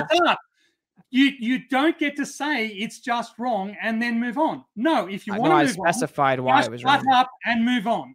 Well, you're the one that's actually avoiding substantive specificity like it's the plague. You know, like I'm bringing up specific really, problems. I'm the only it. one that brought in. I'm the only one that has okay. produced. I'm the only one that has produced measurements. No, actually, I just showed. Uh, I, I, you said less than one percent. Had to correct you in front of the whole room, and now you're pretending you've been teaching me. So, hey, we can move on now. So, it, like, there's something called ground wave radio transmissions. Okay. Yeah. And so we can shoot them from, according to the military, a uh, uh, three meter tall tower, a horizontal line of sight propagation over uh, 800 kilometers, right? From like a three kilometer, so I mean a three meter tall tower. Yeah, sure. I'll drop a citation. So the point is that I want to see if you can answer the question, which is that if we shoot the propagation, I actually showed this on my last debate, right? The military document. If I shoot horizontal ground wave propagation from 10 feet up and I shoot it 497 miles, right? How could I reach my target almost 500 miles away if there should be 32 miles of vertical earth curvature blocking the horizontal propagation of the radio wave? Wave guiding. Wave guiding. Yes. Okay, you want to explain to me what, what you're what you're attempting to say? Um, I'm attempting to say that there are physical principles that we can use to guide waves. Like what? In this particular in this particular case, um, I don't know. Yeah, I think you're. But, it's okay to say you don't that, know. But that, but that doesn't that doesn't so, um, but that doesn't mean that, um, and again, you haven't shared the reference with me. So, how would I have any idea that what you're even claiming is real? Well, it's funny because I dropped 10 references with you that you ignored, but now you want to reference. So, well, you only want to reference whenever you want to try to come at flat earth. It seems you want to ignore the direct and specific refutations of your like misrepresented They're not refutations, they are minor imprecisions. No, and it's, 40% isn't minor. And, 40% for a tiny fraction of Earth's mass. You know, um, for a yeah. for a geographically limited and very depth limited um, layer within the Earth. We have um, huge discrepancies low down as well. So we're not going to go back into that because you're just going to make stuff up. You brought it up, mate. You brought it up. Um, yeah, I was, so I was making you, a point. If you don't want to discuss it, um, don't mention it. I said but you again, ignored all the other. Again, no. Again, they are minor. In, they, these Did you watch my presentation?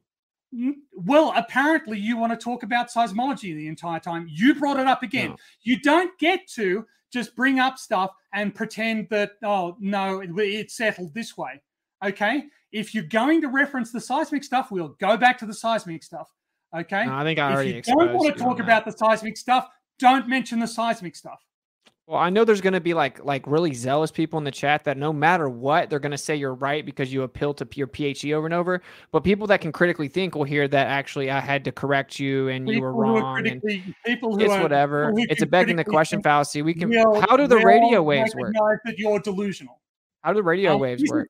This is the this is the simple this is the simple reality, Witsit. You are delusional. You imagine that you have You're an not very professional. from- I'm I'm not at work. Am I at Well, work? Am I getting No, but paid you're in an this? intellectual setting and you're being No, I'm not. I'm talking to a fallacious. delusional man. self projection. I'm So ba- basically, this is the thing. But. I have observations from reality. You haven't even given me the reference that you allege You- claims the phenomenon. you literally said, and I quote, "We don't make actual observations; we make you calculations, observations of tsunami assuming the time. model." I showed you observations of tsunami travel times. Are those observations? Well, the tsunami travel times uh, don't help you out. Because, are seismic waves are seismic waves observation? Is the propagation of Rayleigh waves observed and measured?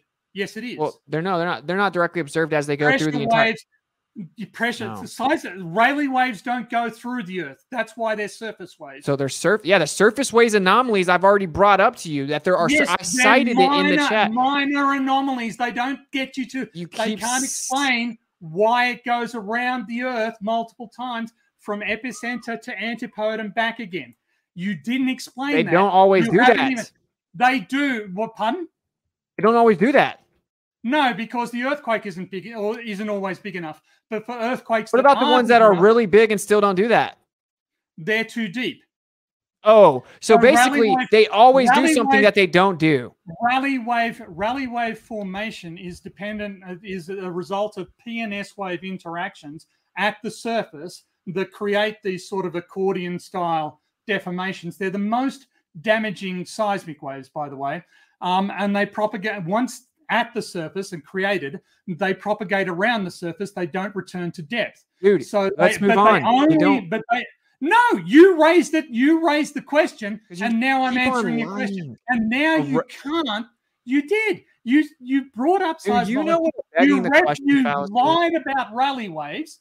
You lied about um uh, you know, and you're trying to you're trying to pretend like minor inconsistencies are um are somehow enough to invalidate the entirety of science. You just It's keep not. trying to say stuff to make it sound bad. You're like, oh, minor discrepancy. No, I said 40%. There's all kinds of surface wave anomalies. You interrupt even- incessantly. You straw man incessantly. You constantly ad hom. You're not good at debate. I'm you sorry. can't go two sentences without lying. Okay, so again, projection. So can you explain the radio waves?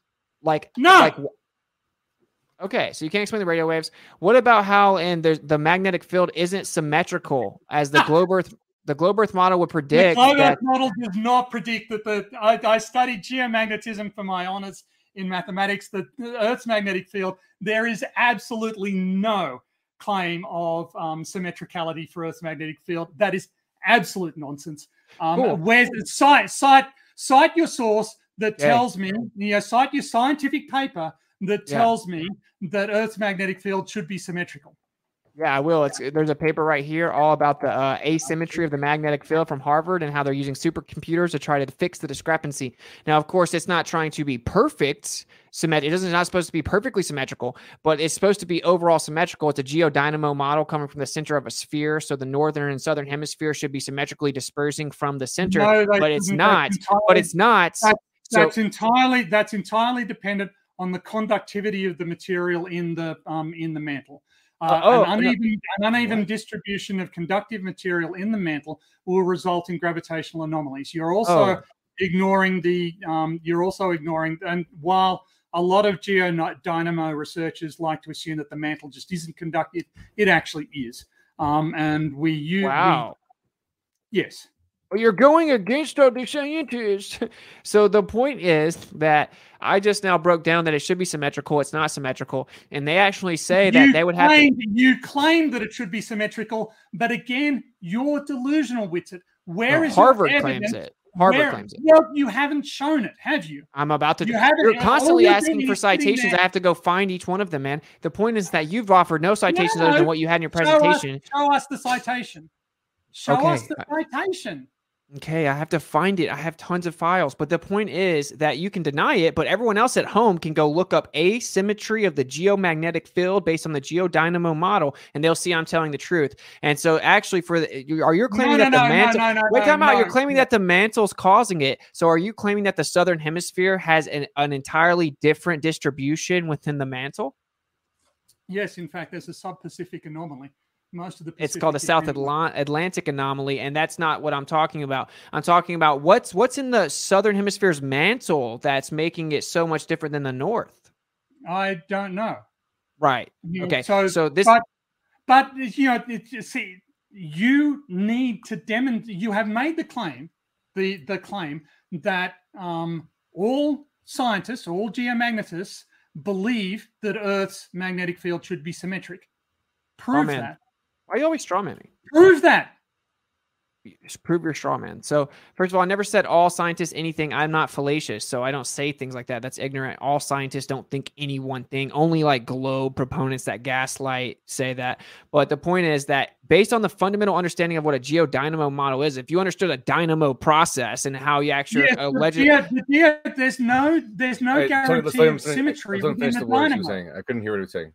So they, they claim that there's a dynamo process which has convection currents that come from the core that create the magnetic field. And so since the north and the south aren't symmetrical, they say there must be something going on in the core that we don't fully understand that's causing the southern hemisphere to be significantly weaker than the north. It has nothing to do with the mantle.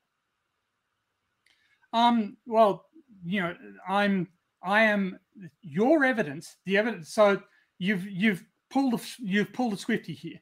Your assertion was um, in your presentation that because there are asymmetries in Earth's magnetic field, therefore the Earth must be flat. Um, no, that's not true. Um, I can tell you just from ju- and just from variations in mantle conductivity, there should be asymmetries. And your claim that there shouldn't be asymmetries is false. Your claim that the paper you're referencing um, suggests that um, the geodynamo is com- model is completely wrong, or that the flat Earth, um, uh, uh, or the yeah, the northern hemisphere. So- um, no delusion. You're delusional. You asked me to cite the papers. I just dropped three of them in the chat. And for- yes, mate, and you know, um, none of them prove that. None of them will claim that the Earth is flat, right? Strawman. I never claimed that they do any of these? Do any of these based on? Do any of these papers that you just dropped claim that the Earth is? Say that on this basis, we we conclude that the observed geomagnetic field is inconsistent with um, uh, a spherical Earth. It's inconsistent with the Do any of them spherical say Earth that? Geo geodynamo model. I just cited it. No, so just so the real- they, they just so the audience knows I'm not lying about citing it because you're just ignoring them. So there's the Southern Hemisphere Geomagnetic Field, the new insights into secular variation in geodynamo space science reviews 206, 207 through 233. We have the Southern Hemisphere ionospheric asymmetry and total electron content and its relationship to large scale Birkeland currents. And we have the Southern Hemisphere geo- geomagnetic anomaly, evidence for a hemispherical difference in core mantle boundary heat flow. So there you go. There's three of the papers, and they can listen back to the Yes, stream and see that I'm yes, obviously actually them- just speaking accurately them- about your model that you don't understand. No, th- th- this you are you are so delusional. The the idea that the observations don't agree with a particular model um, requires that the model be revised. Fine, but that doesn't make the model completely useless and in, and, and in need of being scrapped, which is what you're suggesting. You're suggesting that no spherical model um, with a geodynamo in it can explain the observations. That is not the conclusion that any of these papers reach. What these None of them have papers a Two say, before Q and A, what- guys. what- minutes before Q and A. yes, they do. It's it, it will be in the bit of the paper labeled conclusion. You want to bet? Almost certainly. Yeah. Yeah. So they, they admit they can't even use supercomputers to mathematically fix this problem yet. They have no idea why, because of yeah. course, based on the geo based on the geodynamo model, the core should be evenly distributed on all sides of it. So it should be symmetrical on the outside as well, because convection current supposedly the, according to the model it doesn't work. Now. It doesn't work. So the radio transmissions you had no answer for. You don't understand the magnetic field. You basically just conceded that the waves don't ever go around Antarctica. So we can move on to another point in the last minute. I don't no, you claim that you claim that tsunami waves never went around Antarctica, and you never proved any. You never provided any don't observational validation. Um, uh, you, you, never provided any observational validation for that whatsoever. In you, my presentation.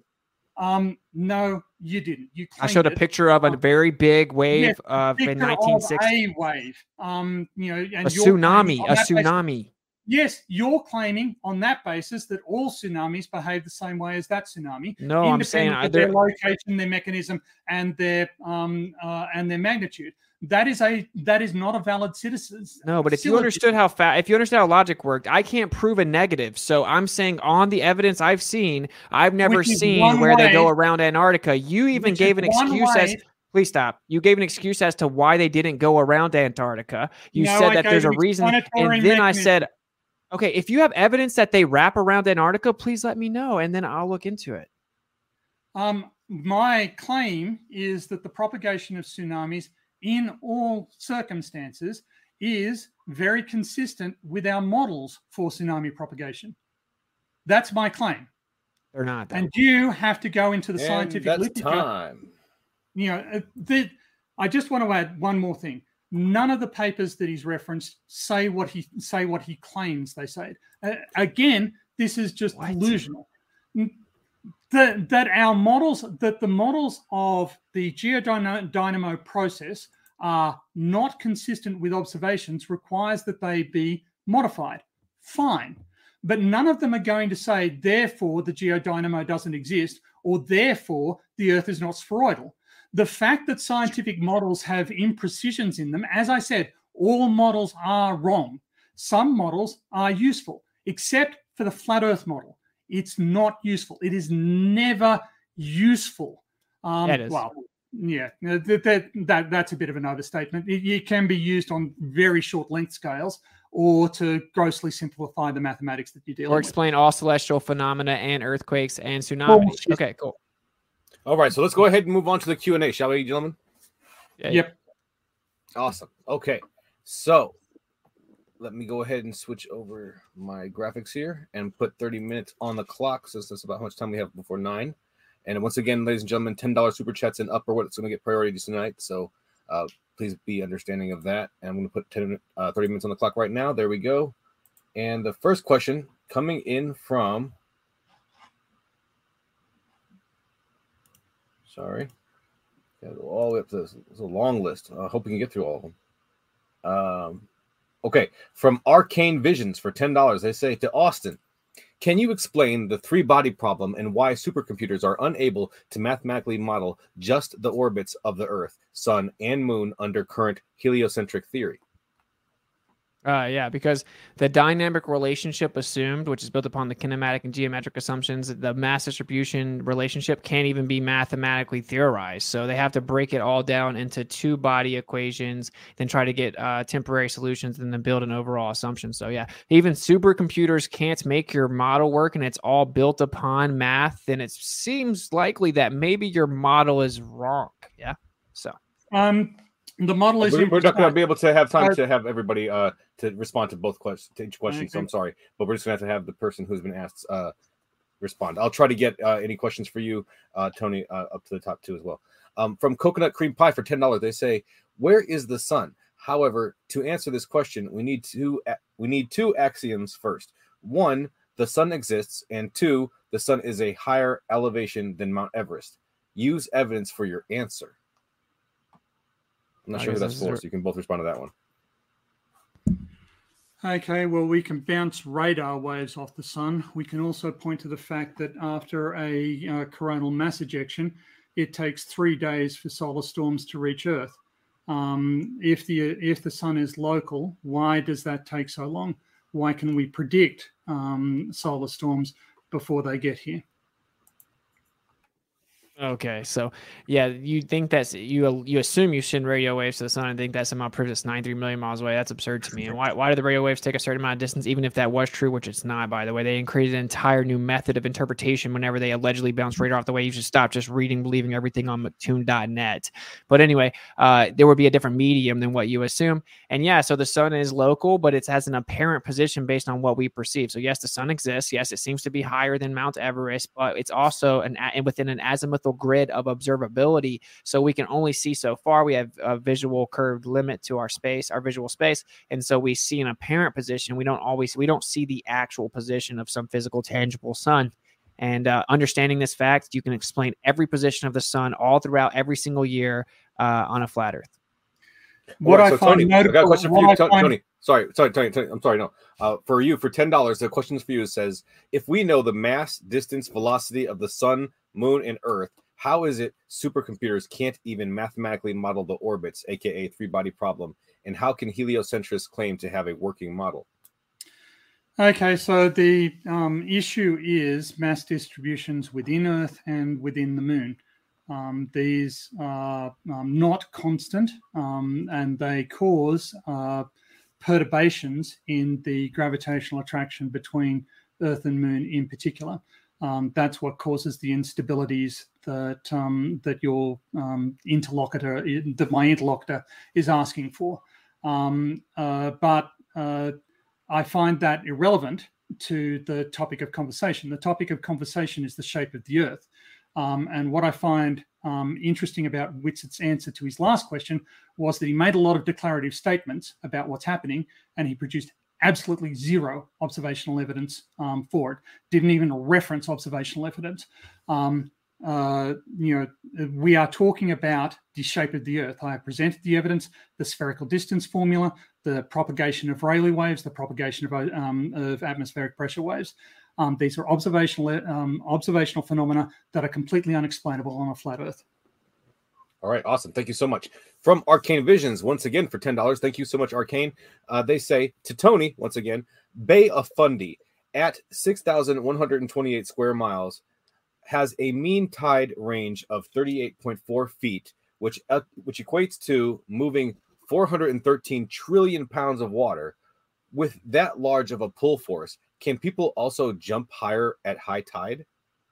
Um, no, what's happening at the Bay of Fundy is that the bathymetry and topography there are funneling the, the tide so that it, it's moving a broad wave, but it moves into a funnel and it gets sort of um, lifted up. That's why um, the inertia of the um, of the water as it is responding to tidal forcing um, brings it into this funnel. Um, the water level is is rises that dramatically because of um, bathymetric and um, uh, and topographic effects.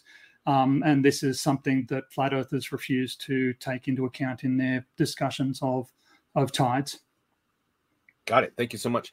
Once again from Arcane Visions for ten dollars. Thank you again, Arcane Visions. Uh, Tony, I weighed a rock every hour during new moon when pull of sun slash moon should be strongest since they are aligned, and saw no change in weight, twenty three point seven three grams why does the sun slash moon pull water but not my rock? Uh, the problem there is the accuracy of your instrument. Um, you know, the um, tidal effect is not um, uh, is not sufficiently large to be picked up with only um, uh, two decimal places. Uh, I uh, work maintaining a superconducting gravimeter, and um, superconducting gravimeters are more than accurate enough to um, uh, to detect tidal forcing. You can see it um, see it come across. We also see um, solid Earth tides um, in the GPS records, and we also see loading due to atmospheric tides. So um, flat Earth flat Earth um, arguments that are based solely on water don't hold any weight. The gravity is a, gravity the tidal effect on the solid Earth and the tidal effect on, say, test masses inside the uh, superconducting gravimeter are detectable, measurable, and agree with the theory. Got it. Thank you so much. Uh, next super chat comes in from Nick for ten dollars. Thank you so much, Nick. They are a critic of you, Tony. They want to say, did you miss Austin's last debate that he created a lot of flat earthers with his demeanor, and tonight you did the same, and that you did a disservice to the globe? How do you respond to that? I respond to that by saying Yeah. Got it. Thank you so much. And then from Arcane Visions, once again for ten dollars, they say to Tony, between solar noon and midnight at equator, the speed a person experiences would change by 2,074 miles per hour, Earth rotating with orbit versus against. Yet we can't feel it, measure it, or detect it. Please explain. So um, we have a system for um, measuring the um, accelerations that we feel, but if that system were um, so sensitive that it picked up the rotation of the Earth and um, other things, it would be barely useful. It would it would not be useful at all. It it provides no evolutionary advantage for us to be able to feel accelerations that small. Um, they are tiny, and uh, and our body just isn't sensitive. You know, our uh, our, our the the systems we use to detect acceleration simply aren't sensitive enough to detect changes of that magnitude. But we can detect them with um, uh, with instruments that are sensitive enough. We can build instruments that are sensitive enough. This is one of the advantages we have over people who lived, say, 10,000 years ago, is that we can build vastly more sensitive instruments and we can measure and observe the effects um, uh, and demonstrate that they're occurring. All right, thank you so much. I'll let you both respond to this one. Uh, Shane Taft is saying for 9.99. Thank you so much, Shane. They say that this is why this right here is why every day there are more flat earthers and less globe earthers. Yeah, yeah, it's like the number one thing I get is that uh, the way that people defend the globe just comes off a bit fallacious, and uh, it, it shouldn't be needed if the Earth really is a globe. But yeah, it's all good. That's why that's why I do this. If somebody's delusional enough to think that um, Witsit presented any observational evidence for his model, I can't help him. Just watch the presentation back. Got it. Thank you both so much. From Troll Nerd for ten dollars, they say thank you so thank you so much, Troll Nerd. They say to Witsit, it seems to me you don't understand, like most non-scientific people, that terms like anomaly and theory have different meanings in a scientific context than in a colloquial language. Anomaly means it doesn't the data set doesn't match the predicted data set and needs to be further explained and expanded upon. Uh, forty percent discrepancy is means your model's wrong. Okay. It means that your current understanding of that specific phenomena is incorrect. That's just the way it is. Now, I, I, listed a lot of them, but we would have had to have like impatience and not incessant interrupting to go through the specifics of each one. And it clearly just wasn't like a viable uh, you know, option right now. But yeah, anyway, it's all good. To each their own. Uh, the moderator did good, by the way. I'm not taking shots at you. I'm just saying, like, it clearly was a little bit way too heated, worked up to go through like the depths of all these different specifics. But um, I encourage people to listen to the terms I said and go look into it. You'll be surprised that it's kind of like the Wizard of Oz curtain that is size up seismology. I, I did see a lot of comments in the chat about my moderation, and I will say that I am all for letting the debaters just dictate the narrative of this debate. If they want to have a dumpster fire, that's on them. If they want to have a nice, cordial conversation, that is also on them. It is not my job to control that. Um, thank you so much. Uh, for from Arcane Visions for ten dollars, uh, Tony A. Tony, a plane seven miles high is carried along with spin of Earth. How does fluid atmosphere carry a solid in sync with Earth spinning seven miles below? What altitude must be reached for this to no longer occur? Okay, so the fluid dynamics of, um, uh, of the atmosphere, the atmosphere has been entrained by um, Earth's topography for four billion years. Um, so the um, so that can you repeat the question because I I think that that's just an sure. answer to it. There's there you know uh, uh, um, it, it, unless it's acted upon by another force, it's just going to keep on doing that. So. Do you want me to repeat it? Repeat the question. You got it. Yeah. Uh, a plane seven miles high is carried along with the spin of the Earth. How does fluid atmosphere carry a solid in sync with Earth spinning seven miles below? What altitude must be reached for this to no longer occur? Okay, well, I think that the um, uh, that the uh, there are multiple levels on which that question on, on which that question is kind of meaningless um, as you go higher, the atmosphere gets thinner and less able to. But the um, but it's not a question of the atmosphere um, carrying the airplane. The airplane has its own inertia when it takes off and applies a force relative to the atmosphere, and the atmosphere is moving. Um, uh, you know, by 100 kilometers, the atmosphere is fairly thin, though atmospheric drag effects um, are significant. You know, so at 200 kilometers, atmospheric drag effects um, uh, basically pull your orbits out of satellite, uh, out of um, your satellites out of orbit. So, all right, thank you so much. Um, From Flanker 420 for ten dollars, they say, "I am an astrophotographer and amateur astronomer. Why can I see spherical planets and moons with my optical telescope? I also track the sun that strays the sa- that stays the same size all day. How is this possible?" Yeah.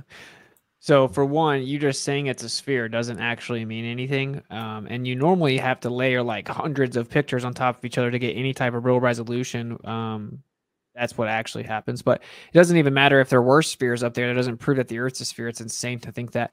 Um, and when it comes to the angular size change of the sun, well, uh, we have an azimuthal grid of vision. So uh, I, I am not going to share my screen. Obviously, Q and A. We don't have a lot of time, but um, you can go look at the uh, Walter Bislin's model. So thanks, Walter.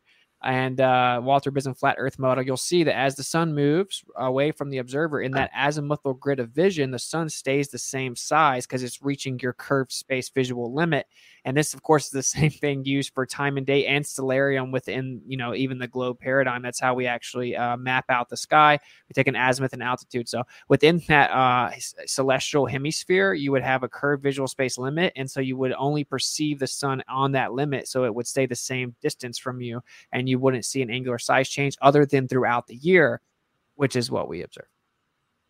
All right, got it. Thank you, you so much. Any observations? From, you have any observations to uh, I'm sorry, that, that uh, no, Tony. Tony I'm sorry. Was it? Hmm. It wasn't addressed to Witsit. You're right. Clearly, but it was. But proceed. Go ahead. Go ahead. Um, so, do you have any observational evidence for what you just said? Uh, yeah, yeah.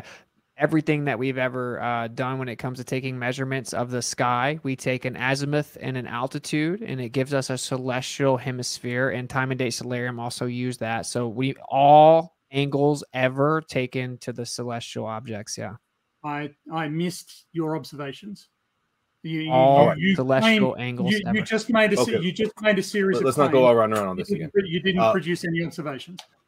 From coconut cream pie for ten dollars, they say another question: What and where are the stars in the night sky? Only axiom: the nighttime stars lighter. The, the nighttime stars light is fainter than sunlight. Yeah. Who the question for? Both I missed it. What and where are the stars at the uh, in the night sky? I, I, believe that's for you. What's it? Because they're asking yeah. where the stars go in the daytime. I believe. Yeah, yeah. So we like the stars move over top of us, and you can only see the stars from so far away. Of course, the sun lights up just a portion of the Earth, as we observe for all recorded history. And so you, you know, light's obviously going to make the stars less visible. They move over top of us, uh, and then they reach your limit of perspective, which is curved visual space, which comes back to our azimuthal grid of vision. So just to say this real fast, so everyone understands, you have an azimuth, which will be like your horizontal directional angle that you take. You have your zenith, which is directly above you. And then you have your uh, altitude angles, right? Coming up from that horizontal up to the zenith, you have altitude angles. And then you can continue that behind you. This is how we get positions of this. This is how we map out the sky, right? And we get a coordinate system, a grid system. And that gives us an azimuthal grid of vision. And so that's just the limit of our perspective. And that's why we can't see the stars forever. They move away from us and they're beyond our limit of perspective. Okay, my got it. Okay, now, let's move on, shall we? Uh, we have a, about one question per minute that we have left in the Q and A. Uh, so we really have to move on. From Arcane Visions for ten dollars, they say to Tony, per NASA, radius of Earth is 13 miles greater at equator than at the poles. Does a flight from Finland over the equator have to increase altitude to make it over this increased radius? Why or why not? Okay, so planes fly at um, planes when they take off. They set up, they configure um, their um, their wings and the various flaps that they've got so that they will stay at an equal pressure. Um, uh, if they go above that pressure, they lose lift and they sink back. Um, uh, so um, they'll just stay at the same pressure um, altitude as they go along, unless there's some pilot intervention. So, um, and the pressure, uh, that ISO pressure, isobar altitude, um, will stay the same height above the surface of the Earth as you move along, roughly speaking. Um, but as long as they follow an isobar, they don't need to do anything to get over that um, over that uh, um, bump over the equatorial bulge. You're muted, brother. Thank you. Uh, from Arcane Vision, excuse me, from Arcane Visions for ten dollars to Tony. If Pluto were the size of a BB, that's zero point seven three inches in diameter, the Sun would be eight point four five feet in diameter, with a distance separating the two of six point eight miles. Is it believable to you that gravity holds that BB in orbit six point eight miles away? Yes. Well, I mean, you can't you can't do that calculation. Um, but you know, the, the sort of yes, the, the, the gravitational just the gravitational forces involved just scale down. So if there was nothing else around, if that was the only configuration, if those were the only two bodies you you had, yes, that would be the gravitational configuration you'd reach. Got it. Thank you so much. From T Baggins for ten dollars to um, not sure yet. How do airplanes fly hundreds of miles straight forward without consistently and routinely dipping their noses down to compensate for the curvature of the Earth. I just explained this. They're following isobaric. They're they're following an isobaric um, uh, altitude, so they are configured so that automatically, if they if they go above the isobar, they'll lose lift and they'll just drop back onto the isobar. So by configuring their um, by configuring their wings and their flaps and um, various other controllers um, appropriately, um, they can um, just follow the isobar without any intervention. Um, they do not need to adjust for curvature of Earth because the isobar curves um, naturally. And they do this actually adjusting horizontal. We got to move like on. Awesome, I'm sorry. Layer, awesome. So. I'm sorry. Uh, from Earth is Life for ten dollars to you, Witsit. When did you become a seismologist? Oh, I, I'm not a seismologist, but I just know that people that get a degree, they think that they can just pretend that they have it all figured out. But in reality, they have all kinds of presuppositions, reifications. When you're talking about things thousands of miles deeper than we have access to, that's called pseudoscience and it's cool if you want to try to figure it out but don't don't misrepresent it like you know about it. So i mean all i had to do is go like look into it a little bit and there are well-known discrepancies and anomalies that don't match the predicted value do not have current explanations. I was just pointing them out because you know, the globe typically misrepresents the efficacy of their model. That's all I'm doing. Can you, find, can you name, okay, from Arcane Visions for ten dollars, they say to Tony, Sirius, the brightest star in the night sky, has a diameter slash distance ratio equivalent to viewing a dime from 375 miles.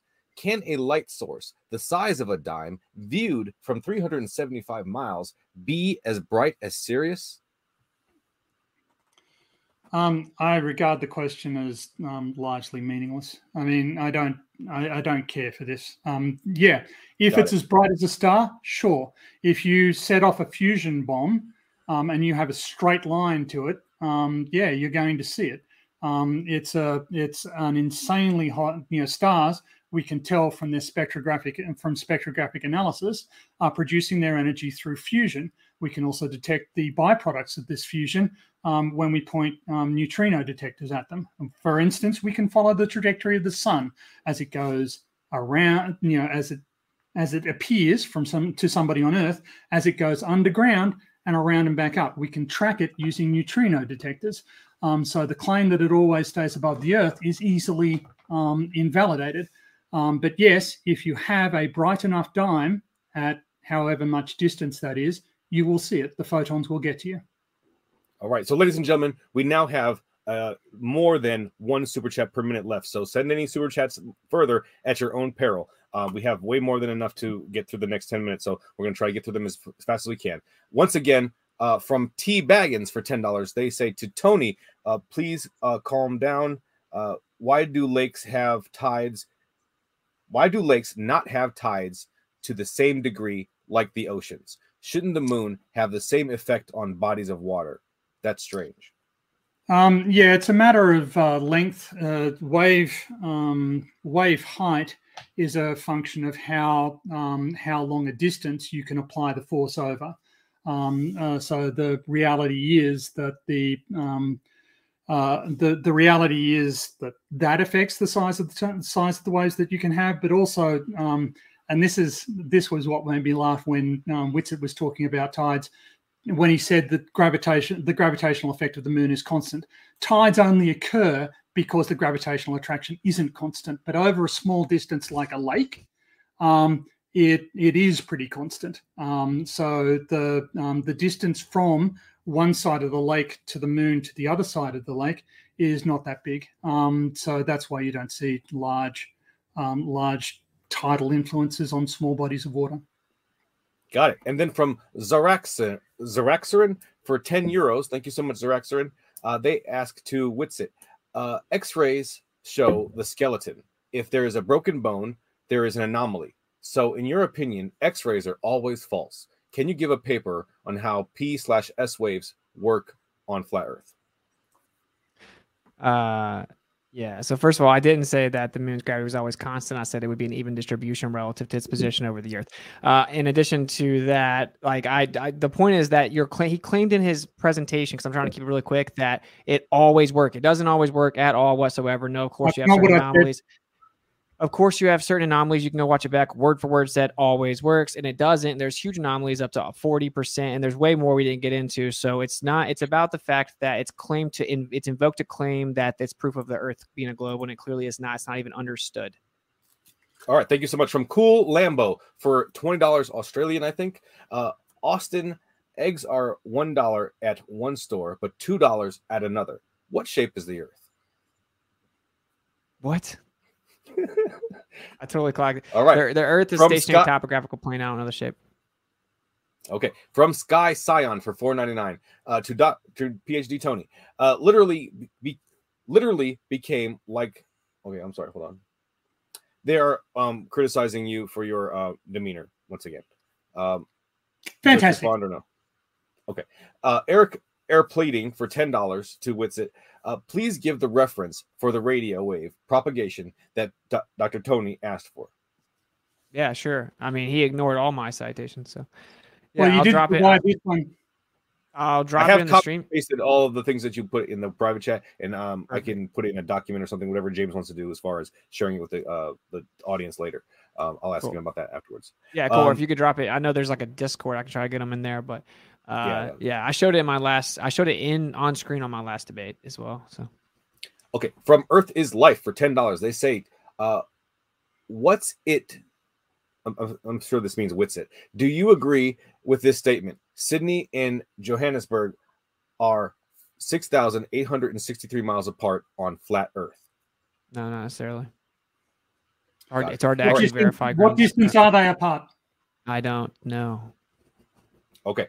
From that useful. Yeah, your RS, model's been proven wrong, so chill out. From RS 385 for $10. How do you explain planes and boats going around the earth if your world is flat? If the world is flat, what are the edges of the world made of? Okay. I actually covered that in the in the freaking presentation. No, Circumnavigation east to west is just going around the north. The fact that people still ask that questions and saying no one goes north to south around a globe Earth, that never happens. They claim it does, but it's it just does. a perfect example. Stop interrupting, man. You're, you have impulse control issues. It's just a perfect example of how they misrepresent the truth. If you look at it, they actually dip over just a portion of Antarctica, pop back up. They never go over and circumnavigate north to south. So I wonder why there's so much lying going on. I, I don't really know. So yeah, just circumnavigate north to south seems pretty simple to me. And actually, it's been proven that settlers in the south are normally off by roughly 14 to 15 miles a day using the globe model, but we won't talk about that. What oh, is right. off by 14 to 15 miles? Settlers okay, in the south. Let's move on from Earth is Life for ten dollars. They ask, why does Walter's Walter Blissin Bislin? I'm sorry. Yeah, why yeah, does Walter Bislin's flat Earth model clearly state that in order for the model to work, light has to bend in an impossible way? Because he realized that he couldn't actually show it's impossible to map out the sky on a flat Earth. So he had to come up with some type of way it would be uh, refuted. And he claimed that the light would have to physically bend based on refraction by strawmanning a position that he made up. Then he put arbitrary stars in random positions that he also made up, not using real stellarium data, which works perfectly. Then he claimed that they would have to curve from his arbitrarily placed stars. And in reality, the position is that the light isn't physically bending, it's just an optical effect based on the azimuthal grid of vision. And every single celestial object can be perfectly mapped out out. So the better question is why did Walter Bislin have to strawman egregiously lie based upon arbitrary place stars to claim it wouldn't work on a flat Earth? All right, and then from Thomas Yates for ten dollars, they say, "Why does every single globe proponent melt down?" Um, they're asking you to um because it's because it's frustrating that Witsit can just um barefaced lie like he just did. Um, he just gets up here, he um, launches into polysyllabic torrents that his um, followers um, uh, that his followers lap up uncritically, and then he makes bald-faced lies about the status of the scientific literature, claiming that the spher- spherical model doesn't work, claiming that the spherical distance formula has been debunked, claiming that seismology is a load of junk, um, uh, claiming that seismology is pseudoscience. He cannot name a single scientific institution on the face of the planet that will agree with him, nor can he name a single scientist on the face of the planet that will agree with him. Yet he, and nor does he have any training in science. Yet he has the ter- temerity to um, uh, to uh, cast aspersions on hundreds of thousands of people who work very hard um, at their profession every day, and um, because he knows that they all prove him wrong. So he's coming from a position of complete ignorance, um, complete lack of qualifications, and he's just lying about my colleagues. Appeal to emotion in that, Holmes. Okay. And uh, the last uh, over $10 super chat that we have is from Globe Merkers. They are asking me to mute debaters when they are interrupting people. And I would do that, except for that StreamYard does not allow me to do that. They are allowed to unmute themselves. So then it becomes a power struggle. And if that happens, then what I'm going to do is end up having to end these debates as soon as that happens. And I'm not going to do that. I don't know. I don't think you guys want that to happen. So let's just let people have their arguments how they want to have them, shall we? Okay. Um, one minute left. We'll get one of these less than ten dollars super chats in from Sparky site for uh, five pounds. They say to Witsit, "Why don't you push the length contradiction nonsense anymore? Is it because you've been exposed to it? Is it because you've been exposed in yet another lie?" Okay. Actually, all the people that exposed me, like FTFE, MCToon, they got thoroughly dismantled. Bryant Myers, right, the professor of physics, has fell off the face of the earth and stopped doing uh, YouTube about flat earth. He actually emailed me about it it's because I was completely correct. And length contraction is needed to explain the fringe shift that was missing relative to the sun. And all the globers think I'm talking about relative to the earth itself because they don't understand it. So, um, what I actually said about it is exactly what Einstein said about it in his 2015 and 16 published paper called The Special and General Theory of Relativity and it is that the uh, that the apparatus contracted just the right amount. That objects in motion contract, but you can't tell from that reference frame. You have to be outside that reference frame to notice it contracted just the right amount to make the Earth look like it's stationary, and you just happen to not be able to detect that the Earth's in motion. I didn't stop bringing up for any other reason other than I like to talk about a variance of subjects, and it seemed the Globers were just bleeding out on the ground regarding that, so I just kind of gave them a break. So if Brian Myers supports you, why isn't he here arguing Strawman. that the Earth is flat? Everything you say is a strawman. Why isn't he here? Why isn't he supporting your position? I didn't say he supported me. Oh, oh, oh, oh, okay. So you're cherry picking somebody's nonsense. Um, you're, you're cherry picking somebody's interpretation, and then you're. All right, we have to get going, y'all. It's uh, nine o'clock. I know Austin has to get out of here, so let's go ahead and uh, wrap it up, shall we? Uh, do you want to say bye to the audience real quick? I'll let you guys do that real quick, and then we'll uh, close it up. Yeah, you can go ahead first. Go like a quick, concise, like conclusion if you want to. I'll stay around for that. All right, ahead, Tony. You got it. Anything you want to say? Um, yeah, um, so Witsit was unable to address the distance formula and its accuracy when applied to seismic waves, um, uh, railways, um, uh, submarine cables. It's um, very accurate. I never claimed it was perfect. Um, he isn't able to explain Rayleigh waves and the fact that they propagate around Earth multiple times. He claims that minor anomalies will explain this. They don't. He was he claimed fallaciously that um, spherical Earth models are fatally flawed. They aren't. That's why seismologists still have jobs. They provide useful and meaningful results that are grounded in reality. Witsit spent most of this debate um, cherry picking from papers that he is not qualified to understand and misrepresenting their results as though they support a flat earth when they absolutely do not. None of these authors would agree with Witsit's interpretation of their results. So um, he is lying when he says that um, these things dismantle um, seismology or observational science. They do not. Um, it's Okay. just a barefaced lie. Okay, we really want to get uh, let him get out of here now. I'll just say a couple real fast. Like Uh, just rewatch my presentation at the beginning. Notice the fallacies that fallacies that I said you knew would happen, and then just listen back to the to the, the, debate. It's nothing but exactly what was in the presentation. And he admitted that you have to assume the globe model. You don't make direct observations with measurements or any type of instrument. That you just make calculative assumptions based on the model. He mis- misrepresented all type of anomalies and discrepancies, and based on the lack of efficacy of the actual model, no rebuttal for any of the flat Earth evidence of long wave, ground wave propagation, etc. So I encourage everyone to just look into it, research themselves, and. Uh, yeah, hopefully we can continue to progress where it gets more and more cordial and it's not such a like taboo, let's fight to the death type of conversation. It's then stop okay. lying. All right, all right, all right, gentlemen. Thank you both so much for the spirited debate. We really appreciate it. Thank you both. You are the lifeblood of the show. I want to thank all the moderators in the audience and everybody in the audience who sent in questions and super chats. We really appreciate all of the discussion and all the comments and everything else. Um, also want to say thank you to James for creating this platform, and um, I think that's everybody else. So. Uh, finally, share it if you want to spread it.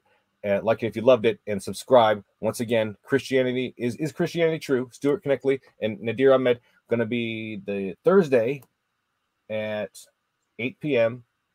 the 27th, and then DebateCon 3.1 April 22nd Saturday in Fort Worth, Texas. Get your link the link to the tickets, is the uh, God, I can't talk tonight. The link to the tickets is in the description below, and as well as the debaters themselves. If you like what you heard from any of them, please feel free to click their links. We really encourage you to do that. So, uh, thank you once again, everybody. Have a great night, and remember to keep sifting out the reasonable from the unreasonable. Have a great night. Peace.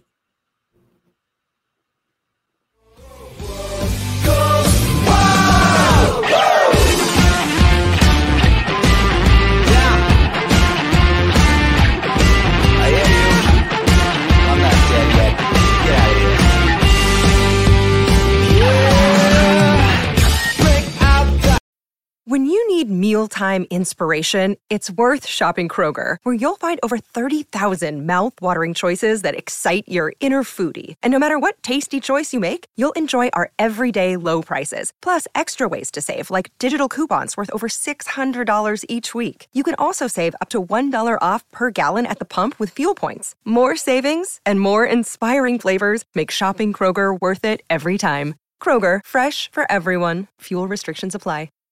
Save big on brunch for mom, all in the Kroger app. Get half gallons of delicious Kroger milk for 129 each, then get flavorful Tyson natural boneless chicken breasts for 249 a pound, all with your card and a digital coupon. Shop these deals at your local Kroger today or tap the screen now to download the Kroger app to save big today. Kroger, fresh for everyone. Prices and product availability subject to change. Restrictions apply. See site for details.